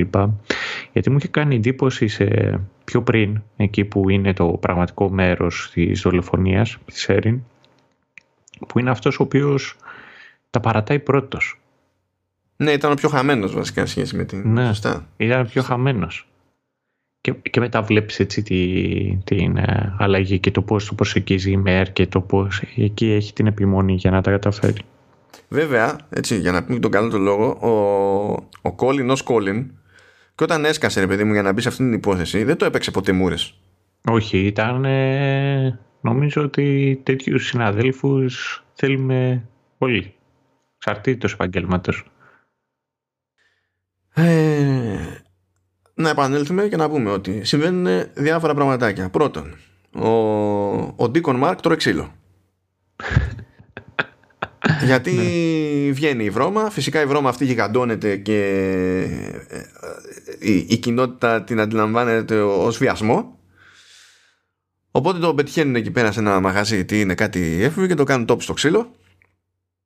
Πάει ο διάκονος, καλά πάει, ζει ο άνθρωπος, ναι. αλλά τέλος πάντων έφαγε ξύλο το άτομο. Ε, εν τω μεταξύ βλέπουμε το παρεάκι εκεί πέρα από Dylan, Jess ε, και έναν άλλον που αυτός τελικά δεν κατάλαβα τι ήταν. Ο τρίτος. Μου φάνηκε ξεπεραστικό λίγο. Ναι, ήταν. ναι, δεν ξέρω. Δηλαδή δεν. Ε, απλά υπήρχε για να μην δείχνει ότι είναι μόλος του ο, ναι, ο Ναι, δεν ξέρω κι εγώ, ναι. Anyway, ε, και πήγανε και πήρανε τα, τα ημερολόγια για τα οποία έλεγε στη ΜΕΡ, αλλά στην ουσία την έστειλε αλλού για αλλού τη ΜΕΡ, ενώ ξέρανε τα παιδιά που είναι τα ημερολόγια. Και πήρανε να τα, να τα κάψουν. Και τα κάψανε μεν, αλλά έριξε κάτι ματιές εκεί πέρα η Jess σε κάποιες φάσεις. Κάτι τράβηξε καμιά φωτογραφία, δεν ξέρουμε τι είναι σε αυτό το στάδιο. OK, okay, OK. Okay. Από εκεί και πέρα από πηγές της Μερ προκύπτει και από τις υπόλοιπες υποθέσεις ε, για τις κοπέλες που έχουν απαχθεί ότι κάτι έπαιζε με ένα μπλε βαν αρχίζουν και ψάχνουν εκεί πέρα βρίσκουν 7 πιθανά αποτελέσματα ξεκινάνε εκεί πέρα γύρα και πέφτουν σε ένα σάπιο μπαρ που ξέρουμε ότι είναι το σωστό διότι είχε δείξει προηγουμένως πλάνα και είχαμε δει την ταμπέλα ως θεατές οπότε όταν πέφτουν εκεί πέρα ξέρουμε ότι είναι στο σωστό και με το που ξέρουμε ότι είναι στο σωστό, ξέρουμε και γιατί ήταν τόσο γούτσου γούτσου σε αυτό το επεισόδιο οι γραφιάδες με τον Κόλιν. Γιατί λες τι θα γίνει τώρα, θα πεθάνει. και με το που ξεκινάει η τσίτα εκεί πέρα με, το, με τον τυπά στη, στη μαγαζάρα που ένιωσε ότι τον πήρανε χαμπάρι και χτυπάγανε και οι κοπέλες από πίσω κάτι σωλήνες και τέτοια επειδή συνειδητοποίησαν κάποιος ήρθε. Μπας και ακουστούν και σωθούν. Πάρα πολύ ωραία. Ο, ο πρώτος που την τρώει στο κεφάλι, πάμε ο Κόλιν. Μπράβο, γεια σου Κόλιν. Γεια σου Εβαν Πίτερ. Δεν θα βρεις ποτέ προκοπή Εβαν Πίτερ. Ναι, αυτό. Το μεταξύ νομίζω στις περισσότερες ε, σειρές, καλά δεν μιλάμε τώρα για American Horror Stories, είναι το κλασικό. Η πεθαίνει είναι ήδη πεθαμένος. Ναι, ναι. Είναι, είναι Στα American Horror Story, πραγματικά στην πρώτη σεζόν το βλέπεις, είναι ήδη νεκρός. Απλά δεν το ξέρεις. ναι, αυτό. Δεν τελειώνει με τίποτα. Ρίξε, πετάξαμε spoiler τώρα. Δεν είναι κακό αυτό. Τι για την πρώτη σεζόν του American Horror Story; Ναι. Παιδιά τώρα too late πραγματικά. Επίσης, αν. Ε, σε αυτό το στάδιο ή πρέπει να έχετε συνειδητοποιήσει ότι είναι καλό να μην ξεκινήσετε γενικά το American Horror Story πλέον ή αν το βλέπατε τόσο καιρό ε, ε, ε, και εξακολουθείτε και το βλέπετε είναι ώρα να σας θυμίσουμε ότι έπρεπε να είχατε σταματήσει προπολού ναι και αυτό είναι μια αλήθεια ναι. θεωρήστε ε, το public service announcement αυτό. ναι αυτό ισχύει το ξέρεις γιατί στην Αμερική λειτουργούν ζευγάρια περισσότεροι detectives και κάνουν έτσι boom; Δηλαδή σκάνει οι δύο μαζί και προσπαθούν να στριμώξουν κάποιον ο οποίος είναι με όπλα και δεν περιμένουν ενισχύσεις. Γιατί συνήθως το ότι είναι δύο άνθρωποι με δύο όπλα λειτουργεί αποτρεπτικά για τον άλλον. Ο οποίος βρίσκεται Νομίζω ότι είναι υποχρεωμένοι όμως να καλέσουν ενισχύσεις. Ε, είναι υποχρεωμένοι, ναι.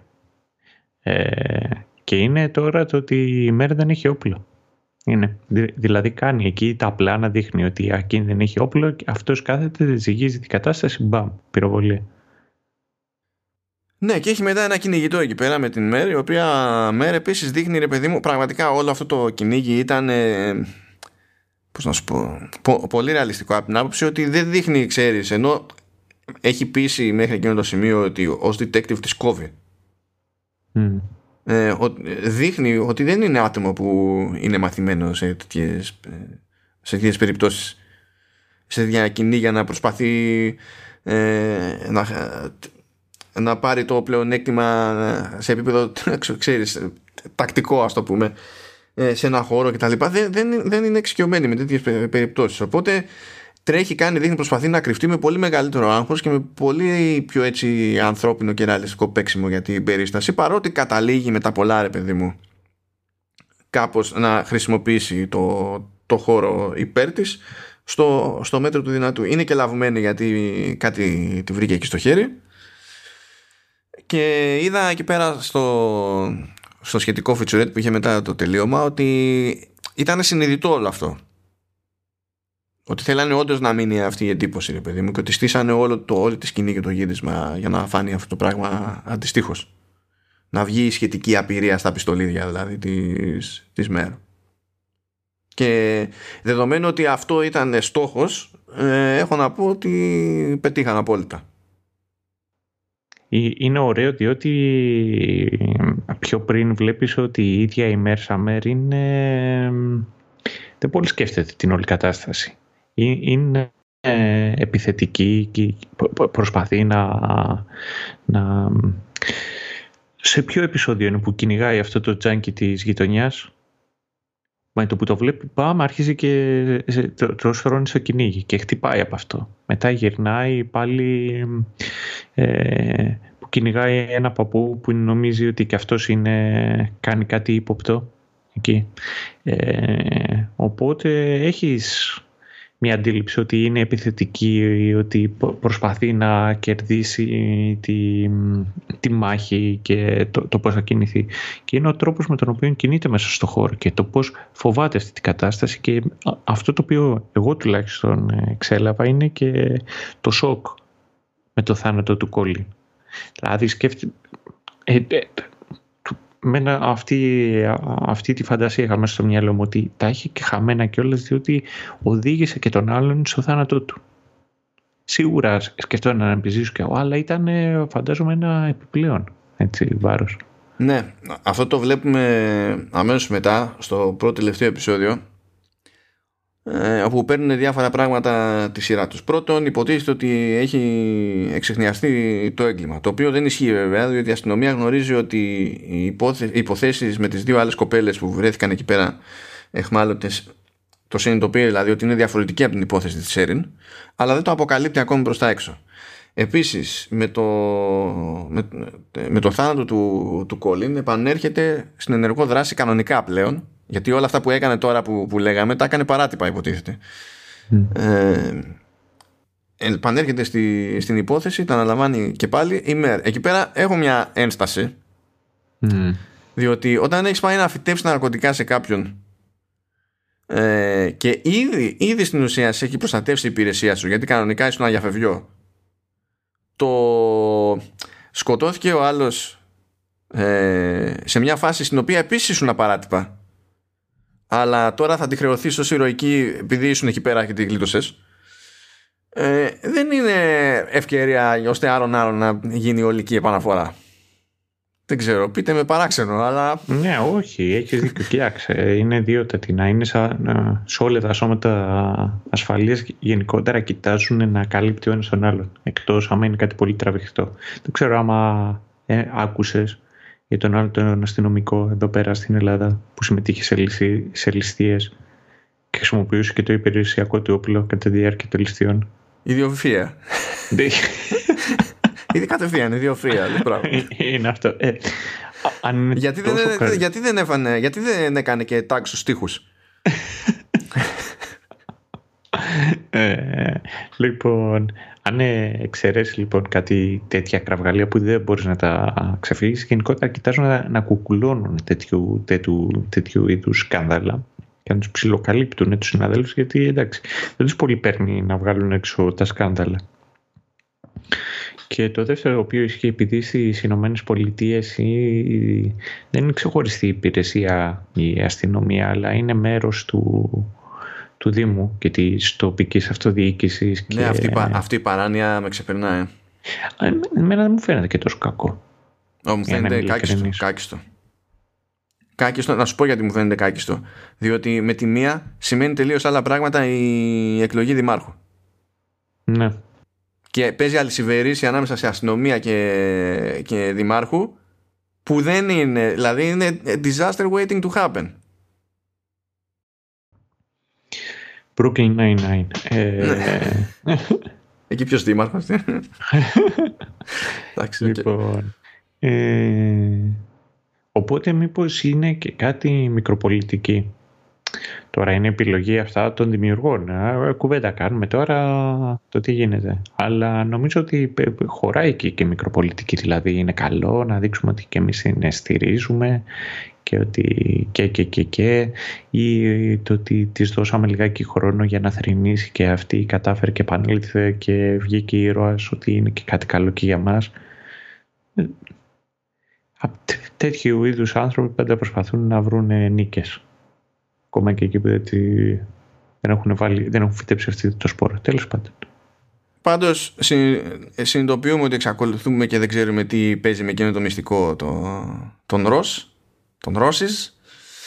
Ε, είναι, είναι φως φανάρι ότι όπως είπες και εσύ ότι η Μέρ νιώθει απέσια για την υπόθεση με τον Κόλλιν και νομίζω ότι αν είναι ένα γεγονός που λειτουργεί ως καταλήτης για την περίπτωσή της είναι αυτός είναι αυτό ε, και για μένα φαίνεται όταν πηγαίνει να επισκεφθεί τη μητέρα του Κόλλιν που έτσι κι αλλιώς δεν τη συμπαθούσε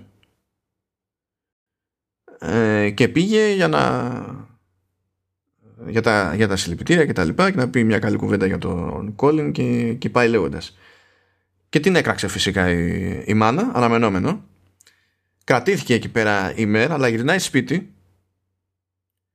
Τη ρωτάει νομίζω η, η, η μητέρα της πώς πήγε. Η επίσκεψη στη μητέρα του Κόλιν και εκεί είναι που για πρώτη φορά σπάει τελείως η μέρα και, και βαράει, βαράει κλάμα κανονικό. Και τα βγάζει όλα. Δεν υπάρχει άλλο σημείο νομίζω στη σειρά που, που σπάει. Ξεκάθαρα δηλαδή σπάει. Όχι, αλλά είναι ουσιαστικά είναι και το σημείο καμπής. Και είναι και νομίζω και η πρώτη φορά που θρυνεί πραγματικά. Είναι, είναι όντως το turning point του χαρακτήρα της. Βέβαια, somehow το ρομάτζο με τον Ρίτσαρντ επιβιώνει. Ναι, α, sorry, παρένθεση. Πριν συνεχίσουμε να σου πω και το εξής. Και ήταν κάτι το οποίο το είχε πει και ο ίδιος ο Ζέιμπελ. Που της είχε πει ότι ο, τι θα γίνει όταν τελειώσεις με αυτές τις υποθέσεις μετά τι θα απογίνει που έχεις ρίξει ξέρω εγώ όλη σου την προσοχή προ, πάνω σε εκεί και, και όντως φαίνεται ότι με το που τελειώνει αυτή η, αυτή η υπόθεση και με το θάνατο του, του Ζέιπελ ότι ήταν αυτό το αποτέλεσμα δεν, είχε κάπου τέλος πάντων κρυφτεί Τέλος πάντων, ναι, με τον Ρίτσαρντ αυτό. Ωραίος τύπος ο Ρίτσαρντ. Ναι. ναι, συνεχίζεται η φάση με, το, με τον Ρίτσαρντ. Ε, γίνεται νέα ανάκριση του Ντίλαν διότι πήγε και τον έδωσε η Μπριάννα εκείνη που, που χτύπαγε την Έριν μόνο και μόνο mm. επειδή δεν γούσταρε να μιλάει στον Ντίλαν πήγε και έδωσε λοιπόν τον Ντίλαν ε, γιατί πήρε χαμπάρι εκεί πέρα ότι είχε πει ο Ντίλαν κάτι φίδια για, το, για τις ώρες που ήταν που την ημέρα της δολοφονίας και τα λοιπά ε, βλέπουμε την, την Κάρη που υποτίθεται ότι προσπαθεί να πάρει την επιμέλεια και τα λοιπά να, να ζορίζεται αλλά να αρνείται να ξαναπέσει στα, στα ναρκωτικά συνεχίζει τη ψυχοθεραπεία ημέρ ε, και μιλάει νομίζω αυτό το στάδιο είναι που λέει ότι έχει ένα θέμα με ανθρώπους που στην ουσία να αντιμετωπίζουν ή την οθούν να είναι κάτι που δεν είναι. Που αυτό ταιριάζει βέβαια, ξέρεις, με αυτά που έλεγε στον Colin για something great κτλ. Τα, τα πίνει για αγαπημένο σου η Σοβάν, η Angry Rice, ε, και, και σπάει και, και εκείνη και τα χώνει στη, στη ΜΕΡ και εντάξει αυτό είναι ρεαλιστικό αλήθεια είναι γιατί στην ουσία γυρνάει και της λέει ότι σε μισό, σε μισό γιατί δεν μιλάμε ποτέ για τον Κέβιν και σε μισό γιατί με έστειλε σε μένα να ψάξω να δω τι κάνει ο Κέβιν και εγώ πήγα γιατί και τον βρήκα νεκρό. Που εντάξει δεν θέλει και πολύ φαντασία τώρα για το αν αυτή είναι τραυματική εμπειρία ή όχι. Και δεν θέλει και φαντασία για να καταλάβουμε ότι αυτός ο τσακωμός, αυτό το ξέσπασμα της Σομπάν δεν είναι ζήτημα λογικής εκείνη την ώρα και το ξέρουν και οι δύο. Ακόμα και πάνω, πάνω στο μεθύσι. Γιατί δεν είχε κανένας πρόθεση οτιδήποτε, αλλά στην ουσία βρίσκει διέξοδο μια ένταση που υπάρχει μέχρι τότε στη σειρά ανάμεσα σε μάνα και κόρη. Και γενικά είναι σε αυτό το στάδιο πλέον η σειρά και ειδικά η, η, η Μέρ. Γιατί βλέπουμε την Μέρ να χωνεύει πλέον και, το, και την ιδέα ότι δεν θα έχει την επιμέλεια του Ντρου και ότι θα τον πάρει κάρι. Ε, και εφόσον ισιώνει σιγά σιγά η οικογένεια της Μέρ αρχίζουν και ξεισιώνουν οι Ρος. Ναι. Με τους Ρος μαθαίνουμε πράγματα ξαφνικά. Ε, μαθαίνουμε ότι τελικά ο πιο legit ύποπτος ας πούμε είναι, είναι ο Τζον είναι ο σύζυγος της Λόρι αλλά εκείνος θέλει να τα φορτώσει τον Μπίλι και του στήνει εκεί μια εκδρομή για ψάρεμα με στόχο να φάει λάχανο τον Μπίλι και να το, το φορτωθεί όλο ο Μπίλι ο οποίος Μπίλι είναι τόσο στην ξενέρα στη ζωή του γενικά αν και δεν είμαι πολύ σίγουρος ότι η σειρά μας έδειξε για ποιο λόγο είναι σε αυτή την απόλυτη ξενέρα ναι, δεν, α, όχι, απλά δεν μας έδειξε. Ναι. Ε, το οποίο είναι έτοιμος να το, να, να, το δεχτεί. Δηλαδή, ενοχλείται που ο Τζον πάει να το κάνει αυτό το πράγμα, αλλά ταυτόχρονα ε, πάει και γυρεύοντας. Του στυλ δεν έχω για τίποτα να, να ζήσω έτσι κι αλλιώς, οπότε πάμε. Και μετά αυτό έτσι το δραματικό κλείσιμο που, το, το επεισόδιο που φέρνει και την μέρα να πηγαίνει προς τα εκεί επειδή κάτι έχει πάρει χαμπάρι για να σώσει την κατάσταση αν και δεν ξέρει ποιος φταίει περισσότερο από τους δύο εκείνη πηγαίνει για τον Billy υποτίθεται αρχικά αλλά anyway θέλω να σημειώσω ξέχωρα τη, την αγαπημένη μου στιγμή από αυτό το επεισόδιο και από τη σειρά ολόκληρη ναι, για να ακούσω σε, σε κάποια φάση ε, ε, σκάει μια σκηνή που συζητάει η Μέρ με την Helen, τη μητέρα της και εκεί όπως βλέπω παίζει ησυχία ρε παιδί μου. Είμαι, είμαι εδώ στο, στο κάθισμά μου και κάνω λίγο προς το πλάι και παιδιά τι να γίνει, άνθρωπος είμαι και εγώ, κλάνω μία. Και με το που συμβαίνει αυτό, με το που συμβαίνει αυτό, σκάει ο διάλογος στη σκηνή εκεί, did you just fart, was that a fart? και έχω μείνει κόκαλο.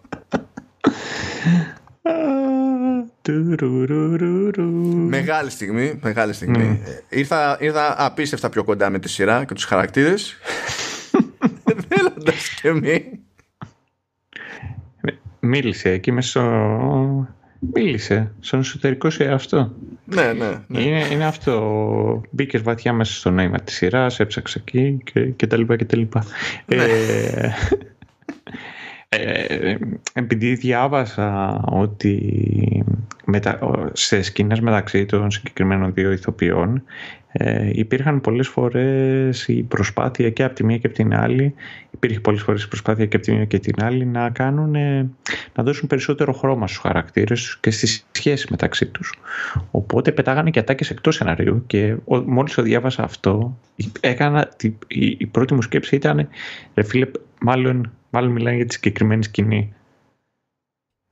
Ε, μιλάνε για διάφορα Γιατί είναι τόσο φυσικά. Ναι, η, η συγκεκριμένη, πώς να σου πω, είναι τόσο φυσική. Ναι, είναι φυσική σκηνή. Αλλά είναι και όλες και μια σκηνή και ένας διάλογος τον οποίο δεν το πετυχαίνεις ούτε σε σειρές ούτε σε ταινίες. Αυτή είναι η πραγματικότητα δηλαδή. Ναι, ναι, ισχύει. Πάμε λοιπόν για το 7ο και τελευταίο. Εκεί πέρα υποτίθεται ότι ξεκινάει η κάθαρση. Και όντως έτσι ξεκινάει το επεισόδιο. Δείχνει τους διαφορετικούς χαρακτήρες ε, στην ουσία να κάνουν το, το επόμενο βήμα με κάποιο τρόπο. Η Κάρι ξαναπέφτει στα ναρκωτικά. Αυτό δεν το λες κάθαρση, αλλά τέλος πάντων ναι. Ε, τελεσιδικεί η υπόθεση με, τη, με την επιμέλεια. Ε, η, η Ντόν έχει πλέον τη, την κόρη της και βάζει πλάτη η κοινότητα και τα λοιπά να βοηθήσει την Ντόν και παίρνει ένα σπίτι στην Κέιτι ο διάκονος έχει ξεκαθαριστεί πλέον γιατί ναι συνελήφθη για, για απόκρυψη στοιχείων επειδή πήγε και σου το το το ποδήλατο αλλά είναι σαφές πλέον ότι δεν φταίει ο ίδιος. Έχει αναλάβει την τελική ευθύνη ο, ο Τζον. Γιατί υποτίθεται ότι είχαν ένα family reunion και είχαν πάει μαζί και κάνει κονέ λέει ο Τζον με την Έριν και εκείνος είναι ο, ο, ο πατέρας του παιδιού και τα λοιπά και τα λοιπά. Ε, η... Εντάξει, τώρα η Λόρι είναι στη φρίκη την απόλυτη, δεν το συζητάμε. Και θυμάστε τη, την κυραμπέτη. Λοιπόν, ο κύριος Κάρολ που είναι ο, ο σύζυγός της, ο Χείρος πλέον. Ναι, ο Χείρος. Φωνάζει την μέρα γιατί σου λέει κάτι έχει παιχτεί εδώ πέρα, λείπουν πράγματα από το σπίτι ε, και πάει λέγοντας. και η μέρα δεν το παίρνει και πολύ στα σοβαρά μέχρι που γυρνάει και λέει ότι μου λείπει λέει και ένα, ένα όπλο. Βέβαια λέει έλειπε για ένα διάστημα αλλά μετά λέει επανήλθε το όπλο. Ξενερώνει πάλι μέρα εκεί πέρα. Μέχρι που γυρνάει και της λέει, τον ρωτάει, λέει τι όπλο ήταν αυτό. Λέει τάδε, δεν θυμάμαι τώρα να πω τον τύπο του όπλου. Ένα και... υπηρεσιακό. Ναι, αυτό είναι το ρεζουμέ της υπόθεσης. Δεν θυμάμαι το, το, όντως τη μάρκα του όπλου όμως. Ε, και συνειδητοποιεί ότι είναι ίδιος, ίδιο, τι, ίδια μάρκα όπλο ε, με εκείνο που ξέρουν ότι πυροβόλησε σκηνή του εγκλήματος. Και σου λέει, ο πακέτο. Mm. Και αρχίζει και ψάχνεται για τη φάση, πηγαίνει και βρίσκει το όπλο. Λέει και ο κύριος Κάρολ, ένα περίεργο πράγμα. Λέει, λείπουν δύο σφαίρες, λέει από μέσα. Mm. Κάνει εντάξει, λα, λαμπάκι κατευθείαν ανάμεσα ναι, στην ναι, ημέρα, ναι. γιατί δύο βολές είχαν επεχτεί στη, στη φάση με την Έρεν. Και λέει, ποιος λέει έχει πρόσβαση εδώ πέρα; Λέει, μόνο εγώ και το παιδί που έρχεται και κουρεύει το γκαζόν. Παπαπ, συνδέουμε τις τελίτσες και το παιδί είναι ο Ράιαν. Είναι ο γιος της Λόρι και του Τζον. Και εκεί είναι που στην ουσία κλείνει πραγματικά ο κύκλος για τα πάντα όλα. Διότι συνειδητοποιούμε ότι όντως ο Τζον έκανε το κονέ με την Έριν και τα λοιπά. Όντως ο DJ ε, είναι γιος του Τζον. Έτσι κι αλλιώς έχει βαρέσει όλες τις φρίκες η Λόρι ας πούμε.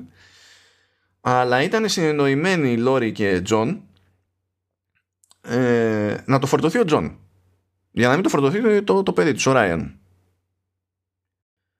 Αλλά τα φλακ παίρνει χαμπάρι Μερ, πηγαίνουν να Βασικά ήταν συνεννοημένοι να το φορτωθεί αν μπορούσε ο Μπίλι. Ε, ναι, αλλά τώρα πάει αυτό. ναι, ναι, ναι, ναι. Έτσι. Αυτό πάει. Ε, οπότε πήγαν, ξέρεις, next best thing. Γιατί στην αρχή θέλανε να τη σκαπουλάρουν ως οικογένεια υποτίθεται. Αν και αυτό ε, έγινε υποτίθεται στα τελειώματα, έτσι. Δεν είναι ότι η Λόρι ήξερε από νωρίς πράγματα τι είχε παιχτεί. Ε, αλλά όταν συνειδητοποίησε ότι κινδυνεύει στην ουσία ο γιος της ε, τα δέχτηκε όλα μετά και έτσι και ο Τζον δέχτηκε το σύνολο της ευθύνης. που εγώ τουλάχιστον υποψιάστηκα ότι κάτι είναι off εκεί πέρα διότι στην ανάκριση του Τζον όταν περιέγραφε ακριβώς τι έγινε στη σκηνή του εγκλήματος και με, τα, και με τους πυροβολισμούς και τα λοιπά αυτά που έλεγε δεν ταιριάζαν ακριβώς με αυτά που είχαμε δει ότι είχαν συμπεράνει ναι. αλλά δεν ήξερα και πού να κοιτάξω από εκεί πέρα τέλος πάντων ο Ράιαν παιδιά γιατί ο Ράιαν σου λέει ότι ε, ήξερε ότι ο πατέρας του είχε ξανακάνει σχέση με, με άλλη γυναίκα στο παρελθόν και είχε κοντέψει να διαλυθεί ε, η οικογένειά του οπότε, οπότε όταν πήρε χαμπάρι τι είχε παιχτεί με την Έριν και ήταν και παιδί στη μέση και τα λοιπά το είχε πάρει πολύ πατριωτικά και ήθελε να πάει να φοβερήσει την Έριν ώστε να μείνει μακριά από την οικογένεια για να μην διαλυθεί η οικογένεια. Ε, εντάξει και πήγαν όλα στραβά. Και πάει η Έριν. Κάπως, κάπως έτσι. Αυτό είναι μεγάλο ζόρι για την οικογένεια προφανώς, αλλά και για τη σχέση της Μέρη με την οικογένεια, γιατί υποτίθεται ότι η Λόρη είναι η καλύτερη της φίλη εκεί πέρα. Και δεν, δεν, δεν την παλεύει η Λόρη, δηλαδή δεν θέλει να την μπροστά της έτσι. Και κάνει ένα jump μετά η σειρά 8 μήνες παραπέρα, όπου επανέρχεται για πρώτη φορά έτσι για να κάνει κήρυγμα ο διάκονος και αρχίζει και λέει αυτά τα κλασικά που ισχύουν ειδικά στα μικρά μέρη. Δεν τα λέω τώρα ως γραφικά, τα λέω ως ε, ρεαλιστικά. Άσχετα με το πώς ακούγονται. Που λέει ότι το ζήτημα είναι η μικρή κοινωνία εδώ πέρα, η επικοινωνία που έχουμε όλοι μεταξύ μας κτλ. Και, και, το. Και, ε, και η πούλωση των τραυμάτων και έτσι και έτσι που και αυτός κρατήθηκε τόσους μήνες μακριά από το να κηρύξει μέχρι να αισθανθεί εντάξει και τα λοιπά και λέει ότι κάποιοι εξακολουθούν και είναι στον κύκλο μας ε, κάποιοι όμως έχουν μείνει στην απέξω και καλό είναι να τους βάλουμε πάλι μέσα και τα λοιπά και τα λοιπά. Και αυτό πηγαίνει και ταιριάζει και με το κλείσιμο στην ουσία της σειράς όπου βλέπουμε την, την Μέλ να κάνει μια απόπειρα ακόμη να επισκεφθεί την Λόρη ε, μήπως και σώσουν τη μεταξύ τους τέλος πάντων φιλία. Και εκεί βλέπουμε την Λόρη να, ε, να, να μην τη διώχνει κατευθείαν αλλά σε χρόνο μηδέν να καταραίει και να καταραίει στην αγκαλιά της ΜΕΡ και τότε ξέρουμε ότι ναι η πίκρα είναι αυτή που είναι και μένει αλλά οι χαρακτήρες έχουν έρθει πάλι, πάλι κοντά και έχουν, είναι πλέον σε άλλο, σε άλλο στάδιο. Και κάπως έτσι υποτίθεται ότι ξεμπερδεύουμε με την όλη φάση. Αλλά έχουμε thoughts. Εγώ σίγουρα έχω thoughts, έχω ένα μάτσο εδώ πέρα. Ε, αλλά θα ήθελα να ξεκινήσεις. Γιατί είμαι πάρα πολύ περίεργος να δω τι overlap θα παίξει. Ωραία. Θα σου πω κάτι το οποίο σκεφτόμουν. Είναι γενικότερα όταν ε, γράφουν ταινίες μυστηρίου συνήθως σκέφτεσαι που καταλήγει. Who, who done it. Ε, και κατά τη διάρκεια εκεί παίζει το red herring.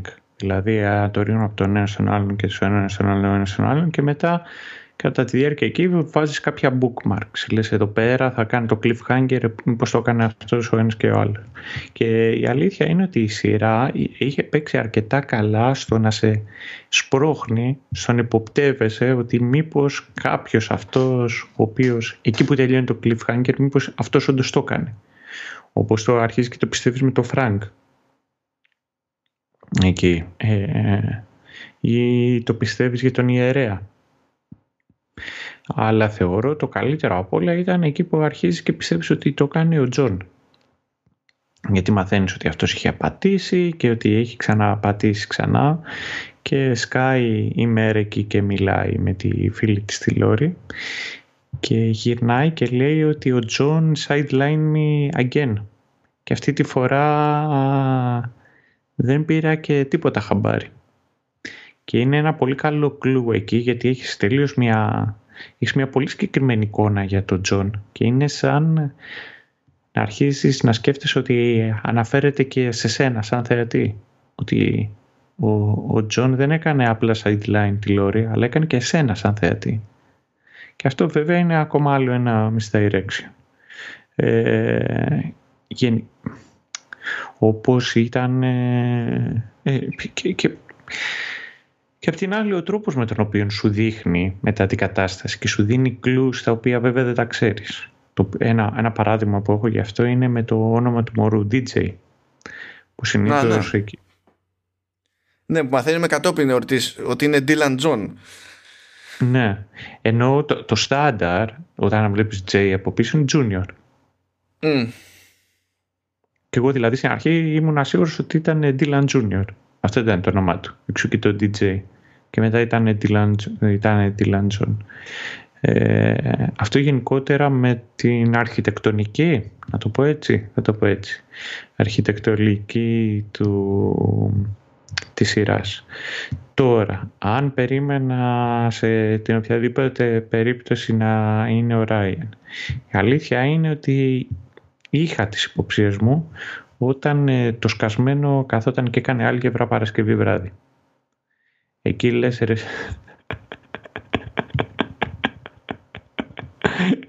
Εκεί... Διακρίνω κάποια αποθυμένα, Σταύρο. δεν ξέρω τι, δεν ξέρω τι εννοείς. Λοιπόν, ε, τώρα έχω πολλά πράγματα να συζητήσω, πολλά πράγματα να πω. Αλλά έχεις αφήσει μια κρεμότητα. Πολλές έχω αφήσει. Ναι, μία, μία έχεις αφήσει που είπες ότι θα, θα σταθείς πολύ περισσότερο για το γενικείο χαρακτήρα. Ναι, ναι, ναι. Ναι. Και εγώ θέλω να ακούσω αυτό. Ωραία. Λοιπόν, όπως σου είπα, έτσι, για μένα αγαπημένη είναι η, η Helen και θεωρώ ότι έχει κάνει παπάδες η, η Winslet ως Mer και μου αρέσει πάρα πολύ ως χαρακτήρας. Έτσι. Το πρόβλημά μου δηλαδή δεν είναι το concept ε, έχουμε gritty female detective και τα λοιπά. Αυτό είναι, είναι μια χαρά και όχι τίποτα άλλο. Ε, το έχω πετύχει κι αλλού και εκεί είναι μια σημείωση που θέλω να κάνω. Είναι ότι αυτό σε Nordic Noir είναι πιο σύνθες. Είδες να τα overlaps. Ναι, συνέχισε. ναι. Που ε, ήθελα να αναφερθώ σε πρώτη φάση λοιπόν σε αυτούς τους παραλληλισμούς διότι το Nordic Noir ως concept υποτίθεται ότι έτσι κι αλλιώς βασίζεται στο ότι είναι σε ένα σχετικά μικρό μέρος που όλοι κάπως γνωρίζονται και παίζουν λίγο, παίζουν λίγο έτσι. Και πιστεύω βέβαια ότι και τα παραδείγματα που έχω δει είτε μιλάμε από... Δηλαδή έχω δει από Φιλανδία καλά. Αυτοί τώρα τεχνικώς δεν πιάνονται για Nordic αλλά έστω. Ε, οι επιρροές είναι ίδιες. Αλλά έχω δει ρε παιδί μου πράγματα από, από Σουηδία, έχω δει περίεργως από Ισλανδία, έχω δει από Νορβηγία και πατάνε σε κάποιες γραμμές τέτοιες που είναι, που είναι γνώριμες. Και εξακολουθώ και πιστεύω ότι το κάνουν καλύτερα από ότι το βλέπω να συμβαίνει στο μέρο Freestone. Και γι' αυτό δεν θεωρώ και ότι είναι και καθόλου τυχαίο ότι και οι δύο έχουμε τις όποιες αισθάνσει έχουμε κυρίως για το χειρισμό του μυστηρίου γενικότερα. Παρένθεση, ε, ε, ανέφερα σε δύο κοπέλες το, το Σαββάτο. Εκεί τους έλεγα τέλος πάντων ότι η μεροφίστα μπλα μπλα μπλα να το δούμε. Και τους έλεγα το, το, το και το παίζει έτσι και είναι ο χαρακτήρας της Winslet είναι και αυτό. Και λέω και σχολιάζω με τον ίδιο τρόπο που σου είπα και εσένα ότι μου αρέσει αυτός ο χαρακτήρας. Και μου είπαν και οι δύο και μου προτείνανε ε, δανική σειρά από τη Δανία. Δανική σειρά. Ναι, σειρά από τη Δανία. Ναι, ναι, όχι, είναι. Ε, Προφανώς το Nordic Noir έχει και πολύ άντρα πρωταγωνιστή, έτσι. Αλλά ναι, ναι. έχουν ήδη κάνει πολλά πράγματα, ήδη ρε παιδί μου, εδώ και, και χρόνια με, με γυναίκες.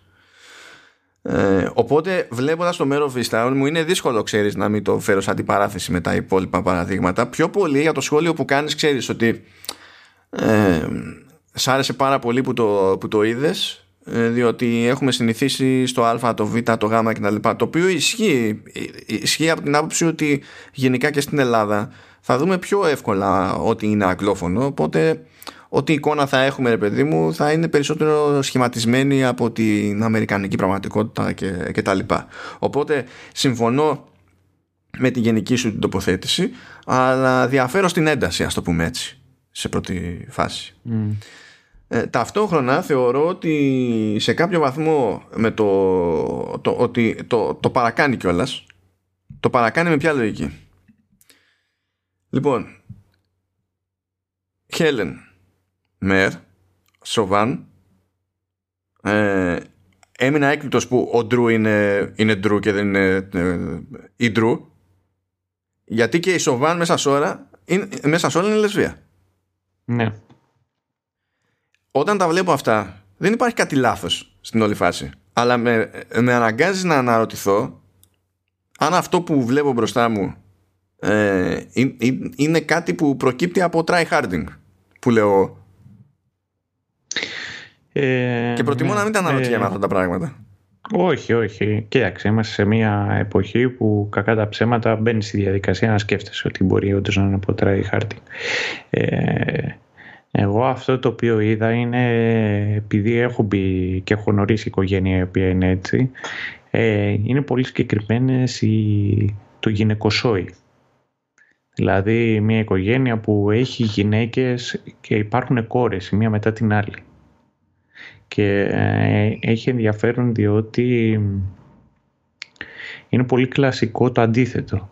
Να δεις ε, σε μια σειρά και όλα στο, τα dad issues που έχουν τα, τα γόρια. ε, ιδιαίτερα με τον πατέρα τους και το πώς πάει έτσι και τις περισσότερες φορές... Καλά, daddy ε, ίσως είναι τίγκα και οι κόρες, δηλαδή ναι, με τα ναι, σχετικά ναι, tropes είναι τίγκα όλοι βασικά με daddy ναι, αλλά είναι, είναι η κόντρα που υπάρχει γενικότερα στο πατέρα και στο γιο και συνήθως αυτό έχει να κάνει κιόλας και στις σειρές με το ότι και οι δύο είναι σκληροί και δεν θα μιλήσω για, τις, για τα συναισθήματά τους και τα λοιπά και τα λοιπά.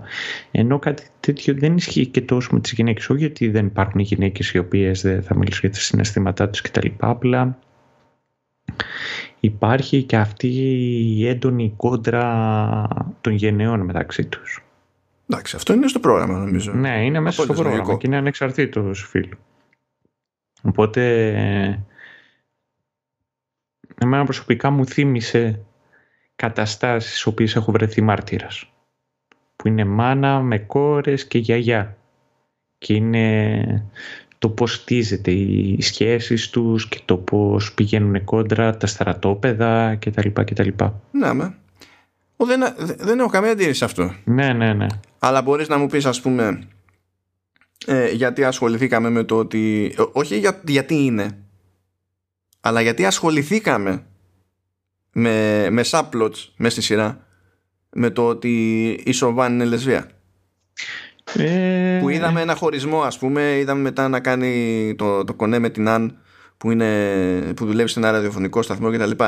Αυτό, αυτό το κομμάτι όλο κατάλαβες γιατί υπήρχε στη σειρά; Κοίταξε, για τον ίδιο λόγο που υπήρχε το subplot στο Manchester by the Sea με το γιο που έχει δύο κοπέλες και έχει να κάνει το πώς κάνει το, το πώς καταρχάς δεν είναι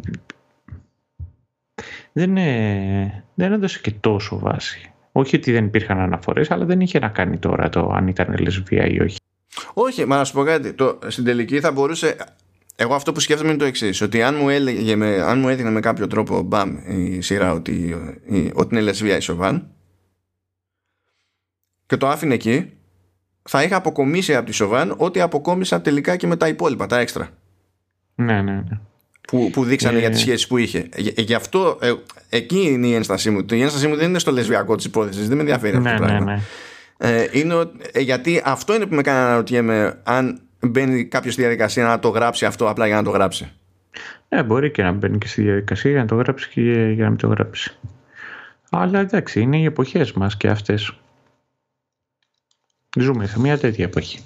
Αυτή είναι η πραγματικότητα. Και τουλάχιστον ε, ήταν και καλό δείγμα. Γιατί ναι. έχουμε τώρα περιπτώσεις που θα εισαχθεί ένας χαρακτήρας ε, που είναι LGBTQ με πολύ άσχημο τρόπο μόνο και μόνο για να γίνει ένα τικ. Για να ναι, μπορέσουν μετά οι producers να πούνε ότι είναι progressive κτλ. Ισχύει. Αν ακούει το CW να, να, να, να πάξει φωτιά κάπου. Γιατί σε αυτό έχει ξεκάθαρα δίκιο ο, ο Σταύρος ότι εδώ πέρα τουλάχιστον ό,τι έχει γραφτεί, άσχετα με το αν τελικά εξυπηρετεί κάτι, έχει γραφτεί ανθρώπινα, δεν έχει γραφτεί μαλακισμένα. Ναι. Ναι, το okay. Αυτό είναι το δεύτερο point για το θέμα που άνοιξες ε, εσύ γενικότερα ρε παιδί μου τώρα δεν ξέρω αν έχεις εσύ άλλο point για να πηγαίνουμε και λίγο back and forth ξέρω. ναι ναι για δώσε. Ε, έχει ενδιαφέρον διότι η συγκεκριμένη σειρά είδαμε και όλα στη μέρα εντάξει μπαίνει στη διαδικασία είναι ένας χαρακτήρας ο οποίος έχει ε, ελαττώματα τώρα είναι μεγάλη τσατσιά αυτό που πήγε να φυτέψει το τα ναρκωτικά. Αλλά βλέπουμε ότι είναι ένας άνθρωπος ο οποίος και οριμάζει και προσπαθεί να χτίσει καλύτερες σχέσεις και είναι χωρίς να δίνεται τόσο μεγάλη έμφαση με... και χωρίς να βλέπουμε πάρα πολύ ή να αναφέρεται αρκετά συχνά ο θάνατος του Κέβιν είναι κάτι το οποίο έχει ένα πολύ μεγάλο βάρος πάνω στη μέρα.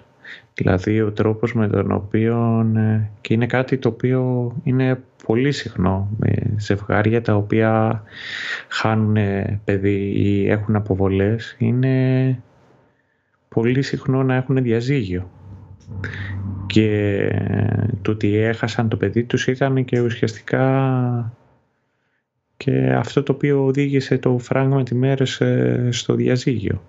Επίσης που σχολιάζει για το όλο το πέρασμα το οποίο είχε με, με ψυχολόγους είτε για το παιδί της όταν ήταν μικρότερο ή μετά σε, σε σύμβουλο γάμο που είχε με το Φρανκ. Την έκανε να μην θέλει να και να μην έχει εμπιστοσύνη στον ίδιο στο ψυχολόγο και σε αυτά τα οποία κάνει και με το πέρασμα και ειδικά μετά τη σκηνή που είπαμε που πέφτει κάτω και αρχίζει και κλαίει και αρχίζει και στέκεται την βλέπουμε και όλα στο το πώς αλλάζει σαν χαρακτήρας και το πώς ε, διαχειρίζεται την όλη κατάσταση.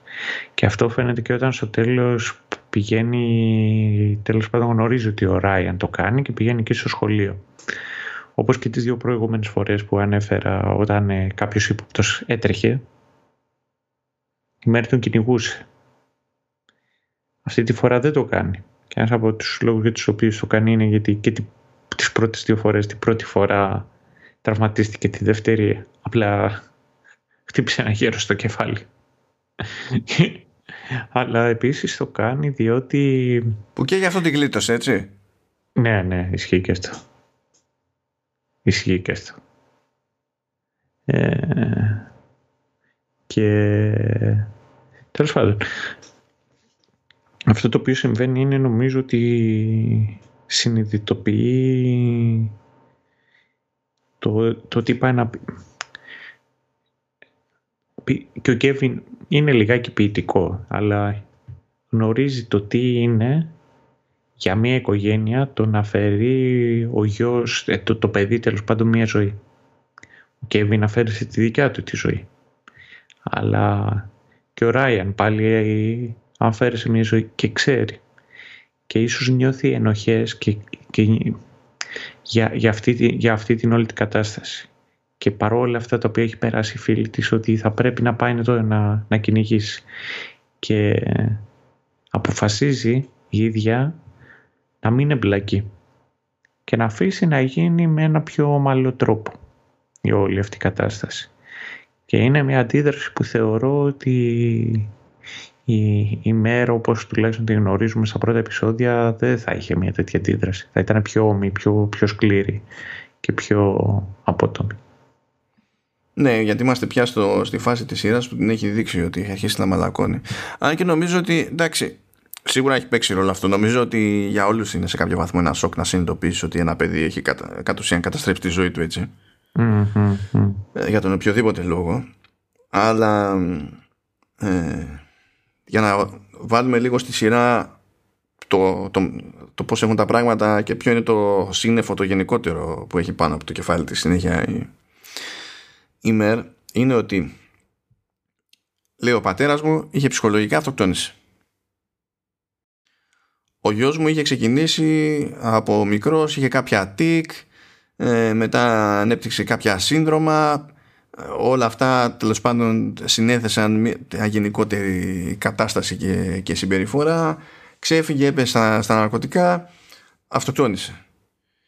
Και από σχετικά δηλαδή από πιο νωρίς στη σειρά εξηγεί ότι κάπου, κάπου χοντρικά στη μέση αλλά πάνω στη, στην ψυχανάλυση νομίζω στην ψυχοθεραπεία τέλος πάντων εξηγεί ότι έχει φοβερό άγχος για το επειδή βλέπει και στον Ντρου το μικρό το, το μωρό ότι έχει κάτι τίκ που ανοίγω κλείνει τα μάτια συνέχεια και τέτοια έχει άγχος για το αν αυτό με κάποιο τρόπο είναι κάτι το οποίο περνάει από γενιά σε γενιά. Και στην ουσία είναι πάνω απ' όλα έντρομη για αυτό το πράγμα που προφανώς δεν, δεν θέλει να το ξαναζήσει. Και πιστεύω παρότι δεν υπονοείται νομίζω αλλά θεωρώ ότι είναι ανθρώπινο σε τέτοιες περιπτώσεις να σου περάσει από το μυαλό ακόμη και αν δεν το πιστεύεις δηλαδή εκείνη την ώρα ε, ότι έχει και μια ευθύνη με τη λογική ότι είναι κάτι που περνάει από σένα. Κατά μία έννοια. Mm. Τι εσύ το, το μετέφερες. Που είναι, είναι μπουρδα σκέψη, αλλά οι άνθρωποι έτσι είμαστε, ελπίζουμε στην μπουρδα σε τέτοιες περιπτώσεις. Είναι νομίζω φυσιολογικό. Και αυτό είναι το μεγαλύτερο ζόρι που τραβάει σε αυτή τη. Γενικά σε όλη τη σειρά, ακόμη και όταν δεν το ξέρουμε εμείς ακόμη, είναι παιδί μου, αυτή είναι η πίεση από πίσω. Δεν είμαι σίγουρος ότι στο τελείωμα της σειράς την έχει διαχειριστεί επαρκώς, αλλά νομίζω ότι πια έχει μπει σε, σε μια διαδρομή άλλη. Όπου αναγκάζεται, αν μη τι άλλο, δηλαδή το λιγότερο, να, να δεχτεί κάποια πράγματα ότι είναι αυτά που είναι.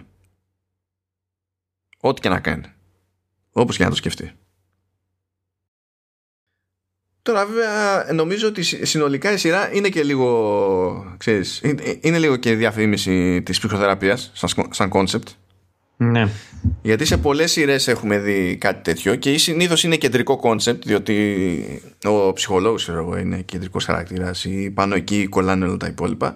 Είναι κάτι περιφερειακό ενώ εδώ από ένα σημείο και έπειτα ε, αφιερώνει κάθε επεισόδιο χρόνος στο να σου δείξει ότι πρώτον συνεχίζει και σε κάποιες φορές να σου δείξει και τι λέει. Δεν, δεν, δείχνει, δεν ακούς πάντα τι λέει. Μερικές φορές έχει πλάνα απλά για να σου δείξει ότι συνεχίζει και ότι από τη στιγμή που ξεκίνησε το λεγόμενο grief counseling συνέχισε να πηγαίνει εκεί πέρα και ότι υπάρχει κάτι, κάποια, κάποια πρόοδος. Να σου πω την αλήθεια, εγώ σε αυτά τα κομμάτια εκεί πέρα τουλάχιστον βλέπαμε, βλέπαμε, ακούγαμε τη συζήτηση. Ε, περίμενα κάτι καλύτερο. Ναι.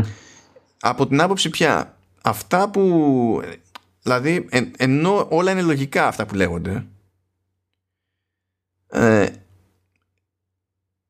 μου φαίνεται πολύ ομαλή η εξέλιξη η συζήτηση και των συμπερασμάτων. Δηλαδή αυτά που λέει ψυχολόγος είναι απόλυτα προβλεπέ και μου φαίνεται περίεργο να, να, να, να τα αποδέχεται ρε παιδί μου στην πράξη έτσι απλά ε, ένας χαρακτήρας σαν την ΜΕΡ που έχει περάσει χρόνια και χρόνια στην αντίσταση για αυτά τα πράγματα. Και δεν είμαι σίγουρος τώρα αν είναι κάτι που έχω χάσει εγώ ή κάτι που έχει χάσει η σειρά ως προς το να με πείσει για αυτό το κλικ. Ναι, ισχύει. Ναι. Ε, είναι... γιατί είναι και η ίδια η σειρά σπρώχνει σε, σε αυτό το κάθαρσης προς το τέλος με τον οποιοδήποτε τρόπο είναι δηλαδή είναι win-win και τουλάχιστον η κατάσταση όπως είναι για τη ημέρα λιγάκι αν μου πεις με το, το Richard δεν, ε, δεν ήταν όλα μπόμπα, αλλά δεν, δεν μπορείς να πεις ότι έκλεισε και άσχημα. Πιστεύω ότι ο Ρίτσαρντ είπε περισσότερα μη προβλεπέ αλλά χρήσιμα από την ψυχολόγο. Δηλαδή στην ψυχολόγο μπορούσα να φανταστώ τι θα έλεγε. Στο Ρίτσαρντ δεν μπορούσα να φανταστώ με τη μία τι θα της έλεγε. Ναι, ναι, ναι, ναι, ναι ισχύει. Αλλά ήταν με, πήρε πίσω τον, ε, τον εγγονό της. Ε, η κόρη της έσπασε τα δεσμά της και τους φόβους της να παραμείνει εκεί κοντά και πάει η Καλιφόρνια. Κάτι το οποίο δεν μπορώ να καταλάβω. Αυτό είναι κλασικό τρόπο το οποίο εμένα με ενοχλεί. Ε, νεαρό παιδί μετακομίσει και πηγαίνει πόσο, πόσο να είναι. 3.000 χιλιόμετρα μακριά, 300 χιλιόμετρα δεν, δεν ξέρω και πόσα χιλιόμετρα μακριά είναι. Όχι, πολλά παραπάνω θα είναι από 3.000. Τέλος πάντων. Ε, όσα είναι τέλος πάντων. Ναι, όσα είναι. Και τη χαιρετάνε έξω στο πεζοδρόμιο του σπιτιού της και αυτό μπαίνει μόνο του με τα μάξια να πάει σε, σε, όλη αυτή την απόσταση. Είναι, μου φαίνεται περίεργο. Τέλος πάντων. Τώρα να σου πω, τώρα είναι όπως έχουμε εμείς τώρα την, την πρεμούρα με το στρατό που μας πηγαίνουν μέχρι τη, την εξώπορτα. Ναι, κάτι, κάτι τέτοιο. Που ναι, η, ναι. η, βασική διαφορά, επειδή έχουμε πιο πολύ εμείς κλεισέ αυτό αντί να έχουμε κάτι άλλο, είναι ακριβώς το υποχρεωτικό της υπόθεσης. Ναι, ναι, ναι, ναι. Τέλος πάντων. Ε, το θέμα είναι, επειδή είπαμε και πιο πριν Σκανδιναβούς, άνετα βλέ, θα, θα, μπορούσα να το φανταστώ αυτό, σκανδιναβική ταινία, σειρά, το οτιδήποτε, που δεν πηγαίνουν όλα τέλεια και στο τέλος ημέρα ανεβαίνει στο πατάρι και κρεμιέται και η ίδια. Υπάρχει και μια διαφορά άλλη ε, που έχω σημειώσει εδώ πέρα. Γενικά, εκεί που τελειώνει ρε παιδί μου η σειρά αυτή, δείχνει ότι η, η τοπική κοινότητα ε, επανέρχεται και ε, δένεται πάλι γίνεται ένα πράγμα, σαν να γίνεται πάλι μια γροθιά. Είναι όλοι. Αντιλαμβάνονται, ρε παιδί μου, ότι είναι... υπάρχει άλλη επίδραση και άλλη εξάρτηση και είναι μέρος ενός μεγαλύτερου συνόλου κτλ. Αυτά σε Nordic Noir δεν παίζουν. Την έχουν γραμμένη την κοινότητα. Αυτό ναι, και κοίταξε και στάνταρ δεν, δεν παίζουν και στην κοινωνία. Δηλαδή, απλά η κοινωνία θα έχει γίνει κομμάτια. Είπαμε, είναι, δε, δεν είναι μέτερα, είναι μικρή. Αλλά μιλάμε, ρε φίλε, για τρεις φόνους. Ή δύο, ήταν δύο απαγωγές που ήταν, ναι. ήταν εξαφάνιση κτλ. Και, και ένας φόνος. Συν είχε πιάσει αυτός άλλη μια κοπέλα, η οποία επειδή έμεινε έγκυος, εξαφανίστηκε μετά. Α, ναι, ναι, και δεν, ξέρω, δεν μάθαμε εκεί τι έγινε. το μόνο που ξέρουμε είναι ότι πήρε πόδι. Ναι, ναι. Καλά, αυτό σε μικρό μέρος Ελλάδα είχαν βγει κουμπούρια, ρε φίλε. Είναι δεδομένο αυτά. Ναι, αυτό έχει κάνει κομμάτια μια μικρή κοινωνία. Γιατί η αλήθεια είναι ότι κανένας σε μια μικρή κοινωνία πραγματικά δεν θέλει να βρίσκεται σε μια μικρή κοινωνία όπως είναι αυτή η κατάσταση. Γιατί οι μικρές κοινωνίες, η επαρχία έχει δυσκολίες. Έχει δυσκολίες, έχει λιγότερη πρόσβαση στο οτιδήποτε και τα περισσότερα από όλα αυτά είναι πιο ακριβά. Ε, αυτό το οποίο όμως προσφέρει η επαρχία είναι μια καλύτερη ποιότητα ζωής είτε επειδή βρίσκεσαι στην εξοχή, έχεις πρόσβαση σε βουνό ή σε θάλασσα, έχεις κατά πάσα πιθανότητα πρόσβαση σε καλύτερη τροφή, είτε είναι φρούτα από δικά σου ή του, της αγοράς, είτε είναι κρέας, είτε είναι το οτιδήποτε. Αλλά είναι λίγοι αυτοί οι άνθρωποι οι οποίοι είναι προετοιμασμένοι και αντιλαμβάνονται ότι θα θυσιάσουν κάποια πράγματα ώστε να απολαύσουν τα θετικά τα οποία έχει η, η επαρχία. Και αυτό, γιατί οι περισσότεροι άνθρωποι παραμένουν στην επαρχία είτε γιατί αυτό ξέρουν είτε γιατί δεν μπορούν να πάνε κάπου αλλού είτε χωρίς να θέλουν να το παραδεχτούν δεν θέλουν όντως να πάνε κάπου αλλού. Γιατί δεν είναι τυχαίο το ότι πρώτος στο χωριό, δεύτερος στην πόλη και προτιμάνε το πρώτο στο χωριό. Είναι πολύ κλασικό. Και το στάνταρ όταν πας στην επαρχία είναι έτσι είναι. Εδώ παντού στην επαρχία έτσι είναι. Και πάντα θα έχει μια αρνητική χρειά. Μακάρι εδώ πέρα όλοι, μα καλά είναι όλοι, ξέρω εγώ, ηλίθιοι, όλοι είναι καθυστερημένοι, είναι όλοι, το, θα πούνε το οτιδήποτε. Οπότε φαντάζομαι σε ένα αντίστοιχο τέτοιο γεγονός θα είχε διαλυθεί η, η όλη οικογένεια. Η, η αυτή τα αδέρφια η μαζί με τα ξαδέρφια, μιλάμε θα, θα αναγκαζόντουσαν οι άνθρωποι να αλλάξουν όχι απλά πόλη, ήπειρο. Ναι, καλά, ναι, δεν θα είχαν στον ήλιο μοίρα τίποτα πουθενά. Ναι. Εντάξει, αυτό είναι, αυτό είναι λίγο το χολιγουντιανό τη υπόθεσης. Το χολιγουντιανό ναι, και ναι. ταυτόχρονα το. Είναι, είναι λίγο Christian Fantasy αυτό. Ναι, ναι, ναι, είναι. Θυμάσαι ένα βιντεάκι που σου είχα, που σου είχα στείλει εκεί. Γκούναρ Γκούναρσον. Ξεχνιέται ο Γκούναρ. Αυτό. Ας το στείλω αυτό το βιντεάκι. Δεν ξέρω. λέει για ένα ξεμπάκι που στην ουσία κοροϊδεύει το, τα Nordic Noir. Και καλά για το. Ε, καθόμαστε και λέμε, λέμε, λέμε, γίνονται, γίνονται, γίνονται, υποψιαζόμαστε, υποψιαζόμαστε, υποψιαζόμαστε. Αλλά στο τέλος, δηλαδή, τη φάση πατάει σε μια, σε μια γραμμή. Θα το βάλω στις σημειώσεις, δείτε το, γιατί άμα το δείτε είναι πιο αστείο από το να σας το περιγράψει κάποιος. Ναι, ναι. Οπότε κάντε, κάντε ένα κόπο. Λίγο κρατάει. Ε, και δεν ξέρω αν έχεις άλλη εκκρεμότητα, Σταύρο. Ε, ναι, εσύ ποιος πίστευες έτσι, δηλαδή με μια... Ε, καθώς πήγαινε το story, είχες κατά νου κάποιος ποιος μπορεί να ήταν ο δολοφόνος.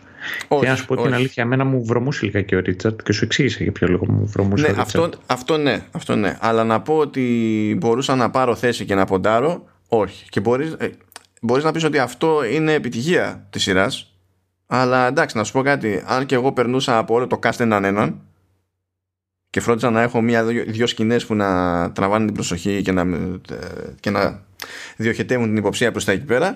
Ε, χαίρομαι πολύ. Κανένας δεν θα ήταν σίγουρος αρκετά για τον οποιονδήποτε.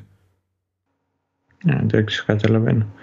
Γιατί ήταν, ήταν σαν να ήθελε από το να απορρεί περισσότερο με το πώς να κάθεσαι και να σκαλώνεις ε, μονίμως όμως, όχι κάθε τόσο, όχι γενικά, όχι στο πίσω μέρος του μυαλού σου, ε, με το ποιος. Ναι, ναι. Δεν είχε διαδικασία. Δηλαδή, γι' αυτό νομίζω κιόλας, αν ξέρεις εκείνη τη, ε, τη, τη, σκηνή με τα σκυλιά εκεί που βρήκανε τους κάλικες κτλ., σχεδόν δεν έχει τίποτα από forensics. Ακόμα και όταν έπιανα το, ότι υπήρχε κάποια αντιστοιχεία σε, σε ανάκριση κτλ. Ε, τους έβλεπες ότι δεν την πηγαίνανε κάπου, απλά την αφήνανε να πέσει για να τη χρησιμοποιήσουν μετά. Δεν κάνανε challenge εκείνη την ώρα τον όποιον μάρτυρα και ήταν σαν να το αποφεύγανε αυτό σε κάποιο βαθμό. Αλλά ναι, anyway. Γι' αυτό δεν μπορούσα να καταλήξω κάπου και να. Αλλά, αλλά ταυτόχρονα αυτό θεωρώ ότι είναι και επιτυχία και αποτυχία για άλλους λόγους. Anyway. Ναι, ναι, το καταλαβαίνω αυτό. Ε... Η, η, σίγουρη επιτυχία σε όλα τα επίπεδα θα πω ξανά είναι η Helen. Ναι, είναι. Η Helen. είναι. Είναι, είναι, είναι περιπτωσάρα. Είναι θεαχώνεται, ε... τη λέει σε όλους. Ε, έφαγε και το γκόμενο της Κεραμπέτης και το αποκάλυψε ο, ο γκόμενος ο κύριος Κάρολ επειδή τον βάρενε είχε ενοχές στο αγόρι το αποκάλυψε στην κηδεία Μπράβο, τρελό παιδί. Φοβερός, φοβερός. Τέλειος. Και, και αλλάζει, κάνει switch εκείνη την ώρα η σκηνή και είναι, είναι μες στα μάξι και βλέπεις τη μέρα που έχει πεθάνει στα γέλια. Ναι, και είναι η μόνη φορά που λιώνει σε όλη τη σειρά τόσο ναι, πολύ στο γέλιο. Την έχει πιάσει ναι. νευρικό και δεν την παλεύει. Ναι, ναι, ναι, ναι. Ε, οπότε θέλω να μου πεις αν θα την πρότεινες και γενικότερα πώς θα την περιέγραφες. Θα την πρότεινα σίγουρα παρότι έχω τα θέματα που έχω διότι πραγματικά οι ερμηνείες είναι πάρα πολύ καλές ε, και ενώ είμαστε σε χρόνια πια είμαστε υποτίθεται στη χρυσή εποχή της, της τηλεοράσης κτλ ακόμη και σήμερα δεν πιστεύω ότι πετυχαίνουμε έτσι εύκολα ερμηνεία σε τέτοιο επίπεδο. Και είδα και την Winslet που έλεγε εκεί στο μικρό το αφιέρωμα παιδί μου που πέτυχα που λέει ότι ήταν πολύ μεγάλο ζόρι ο ρόλος για την ίδια. Δηλαδή πέρα λέει από την προφορά που ήταν εντάξει η πίκρα ήθελε πολύ δουλειά λέει. Ε, ήταν, ο χαρακτήρας ήταν στην κατήφια δεν ήταν ωραία φάση λέει να είσαι μέσα εγκεφαλικά δηλαδή να είσαι μέσα σε κάποιες σκηνές πάνω στο γύρισμα και σε αντίθεση λέει με μια ταινία στην ουσία έπρεπε να είμαι σε αυτό το ρόλο για πολύ μεγαλύτερο χρονικό διάστημα οπότε το ζόρι κράταγε αλλιώς το, το πράγμα αλλά ότι το ζούσε το ζούσε και λέει και ο, και ο συγγραφέας και ο σκηνοθέτης νομίζω, αλλά ο συγγραφέας λέει κιόλας ότι ειδικά η Kate Winslet άρχισε να αλλάζει τους διαλόγους εδώ και εκεί. Στο σήμα της. Και στην αρχή το συζητούσαν, λέει, και έβλεπε ότι η Winslet έχει δίκιο. και από ένα σημείο και έπειτα από ένα σημείο και έπειτα, λέει ο συγγραφέας, λέει απλά την άφησα. Άμα ήθελε να αλλάξει κάτι, άλλαζε κάτι. Δεν, δηλαδή, γιατί κατάλαβα ότι κατανοεί αυτό το χαρακτήρα, λέει περισσότερο από μένα που τον έγραψα. Ναι. Οπότε φαντάζομαι είναι πολύ πιθανό σε μια δεύτερη σεζόν να σκάσει και ο Έντουαρτ Νόρτον. ο Έντουαρτ Νόρτον αυτός, αυτός θα έχει ζητήσει από πριν να αλλάξει όλο το σενάριο για να, για να σκάσει. Ε, και μετά εντάξει, ας σκάσει και. Μετά να σκάσει και ο Τόμ Κρούζ και να πει πάρα πολύ ωραίο, παιδιά, είμαι μέσα, του πάνω, σούπερ, ό,τι θέλετε από μένα. Απλά μια χάρη μόνο να το γυρίσουμε στο διάστημα. Αυτό και θα, θα σκάσει και ο Τόμ Κρούζ. Εν αντιθέσει με τη Winslet, η οποία θεωρώ ότι είναι αρκετά σωστή κίνηση αυτό το οποίο επέλεξε να κάνει, να δείξει τον εαυτό της αβάφη, απεριποίητη κτλ. Γιατί είναι και μια εικόνα η οποία αποφεύγουν και οι περισσότερες ηθοποιοί και γυναίκες ηθοποιοί και οι περισσότεροι συντελεστές και δημιουργοί θα δείξουν σαν εικόνα. Ε, και πάλι θα σκάσει ο Τόμ Κρούζ, ο οποίος θα πει ε, ένας ε, νέος και γεμάτος ενέργεια άντρας, τον οποίο θα υποδηθεί ο Τόμ Κρούζ. Ε, και η ιδέα Εδώ μια, τώρα αναγκαστικά έχουμε εξοκύλει ήδη, έτσι, αλλά ναι. τώρα που μου το θύμισες, θυμάσαι, ε, γιατί είχε γίνει και λίγο μανούρα, ε, όχι όταν βγήκε η ταινία, αλλά όταν ανακοινώθηκε το casting. Ε, θυμάσαι ε, τη σχετική μανούρα για τον Tom Cruise, τον Jack Reacher. Ναι, ότι είναι κοντό, ότι, ότι, ότι, ότι. Ναι, γιατί ο Jack Reacher στα βιβλία είναι, είναι, ξέρω εγώ, είναι θεόρατος, είναι, είναι σίγουρα πάνω από ένα 80, δεν θυμάμαι ακριβώ το ύψο πόσο είναι. Ε, και υποτίθεται ότι είναι νταμάρι, bodybuilder και έτσι. και σκάει ναι, ναι. ο Tom Cruise και ακούνε αυτοί τώρα που είναι φαν των βιβλίων το casting του Tom Cruise, τον ρόλο και τυλτάρουνε. Ισχύει. Βέβαια, εδώ πέρα αποδεχτήκαμε Wolverine τον Jackman. δεν καταλαβαίνω. Ο, ο, ο, ο, Jackman είναι ο Wolverine. Ναι, ναι. Απλά τραβάγαν το ίδιο ζόρι τότε. Και με, εννοώ με σωματότυπο. Εντάξει τώρα το, το super hero, το, το thing δεν γίνεται ρε φίλε. Ναι, να το πάρεις σοβαρά. δηλαδή δεν, δεν είναι. Ναι, αλλά θα το πρότεινα πάντως για να γυρίσουμε στη φάση. Θα το, θα το πρότεινα όντως, γιατί οι ερμηνείες είναι όντως πολύ καλές και η ατμόσφαιρα είναι πάρα πολύ καλή. Το ότι ξενερώνω εγώ λίγο με το πώς χειρίζεται το μυστήριο δεν θα, νομίζω ότι δεν θα επηρεάσει τους περισσότερους. Θα μείνουν στο ότι μονίμως αναρωτιούνται ε, οπότε θα τους κρατήσει μέχρι το τέλος ακόμα και αυτοί που θα είναι λίγο πιο κοινικοί σαν και εμένα ας πούμε πάλι νομίζω ότι θα καταλήξουν να μείνουν με την απορία μέχρι το τέλος οπότε θα κάνουν ένα κόπο παραπάνω να το δούνε ε, αλλά η πραγματική επιτυχία είναι στο, στο διαπροσωπικό σχέση των χαρακτήρων και τα λοιπά και στο κλίμα που χτίζει για την κοινότητα πιστεύω αυτά ήταν που γουστάραγω περισσότερο Ναι, ναι, ναι. Και εγώ, και εγώ συμφωνώ και εγώ θα το πρότεινα. Είναι, είναι μια πολύ έτσι, καλή περίπτωση. Και ε, μακα, υπό φυσιολογικές συνθήκες μακάρι να, να έχει και δεύτερη σεζόν. Αλλά υπό φυσιολογικές συνθήκες. Να σου πω την αλήθεια, ας το συζητήσουμε δύο λεπτάκια αυτό. Ναι. ναι. Εγώ τελείωσα αυτή τη σειρά με την ευχή να μην βγει η δεύτερη σεζόν. Και να σου πω γιατί. Διότι είναι τέτοια η διαδρομή της, της ΜΕΡ που βγαίνει από ένα τούνελ το οποίο ήταν πακέτο τώρα, όχι αστεία που μου φαίνεται πάρα πολύ δύσκολο σε δεύτερη σεζόν να έχει άλλη μία διαδρομή ανάλογης βαρύτητας να κάνει ώστε να λειτουργήσει αυτό το πράγμα. Μετά τι, τι θα κάνει, θα τη δούμε πάλι να, να σκληραίνει όπως πριν, του στείλει ότι καλά ήταν που μαλάκουσα για ένα διάστημα, τώρα πάμε πάλι.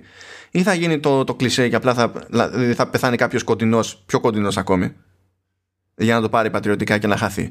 Και δεν, δεν είμαι σίγουρος ότι το έχει ανάγκη αυτό ο χαρακτήρας του παιδί μου. Δηλαδή φοβάμαι ότι μια δεύτερη σεζόν ίσως ξέρεις, να, να χανόταν λίγο η μαγεία, ας το, ας το πω έτσι. Ναι, ναι, ναι. Όχι, κοιτάξτε, εγώ αυτό το αποδέχομαι. Το μοναδικό το οποίο πάντα σκέφτομαι είναι το ότι θεωρώ ένας άνθρωπος ο οποίος θρυνεί και ένας άνθρωπος, ένας γονιός ο οποίος θρυνεί ένα παιδί είναι κάτι το οποίο δεν, δεν φεύγει. Δεν φεύγει ποτέ. Οπότε ο τρόπος το να καταφέρεις να αντιμετωπίσεις και να διαχειριστείς μια τέτοια κατάσταση είναι κάτι το οποίο είναι συνεχόμενο. Δεν είναι κάτι το οποίο το πετυχαίνεις. Δηλαδή το ότι ε, ανέβηκε τώρα η, η μέρα στο πατάρι. Δεν σημαίνει ότι δεν θα είναι σε ένα Σάββατο τώρα που θα είναι σαλταρισμένη για παρόμοιους ε, λόγους. Ισχύει. Απλά πριν, παιδί μου, ήταν ε, in limbo.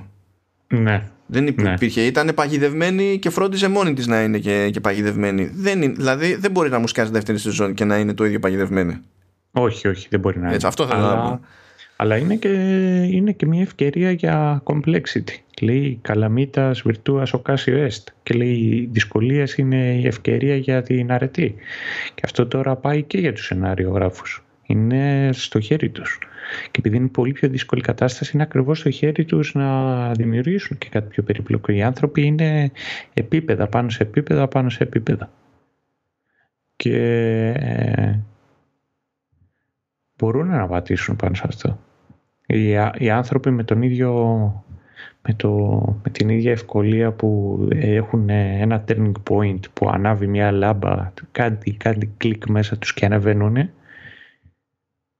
το γνωρίζουμε πολύ καλά ότι πάλι ε, ένα κλικ χρειάζεται για να πέσουν. Δεν ξέρω. Εγώ τουλάχιστον για να ανακαλέσω, να ανακαλέσω, να αναδιατυπώσω θα ήθελα μια παρόμοια σειρά με, με τη, τουλάχιστον με τη Winslet ή με το, με το συγκεκριμένο χαρακτήρα. Δεν ξέρω. Ε, Τέτοια λέει αλλά... να, να, να μας κάσει ξέρεις, να, να είναι prequel και να είναι και υποτίθεται στα νιάτα της. Ε, και να λες και να έχει άρισμα εκεί. Ξέρω εγώ. Ε, δεν ξέρω. Έχω αλλά... λόγος να φοβάμαι πλέον ναι. Αλλά όχι, εγώ δεν είμαι τόσο αρνητικός στα sequel. Γενικότερα το βλέπω σαν, ε, περισσότερο σαν ε, πρόκληση.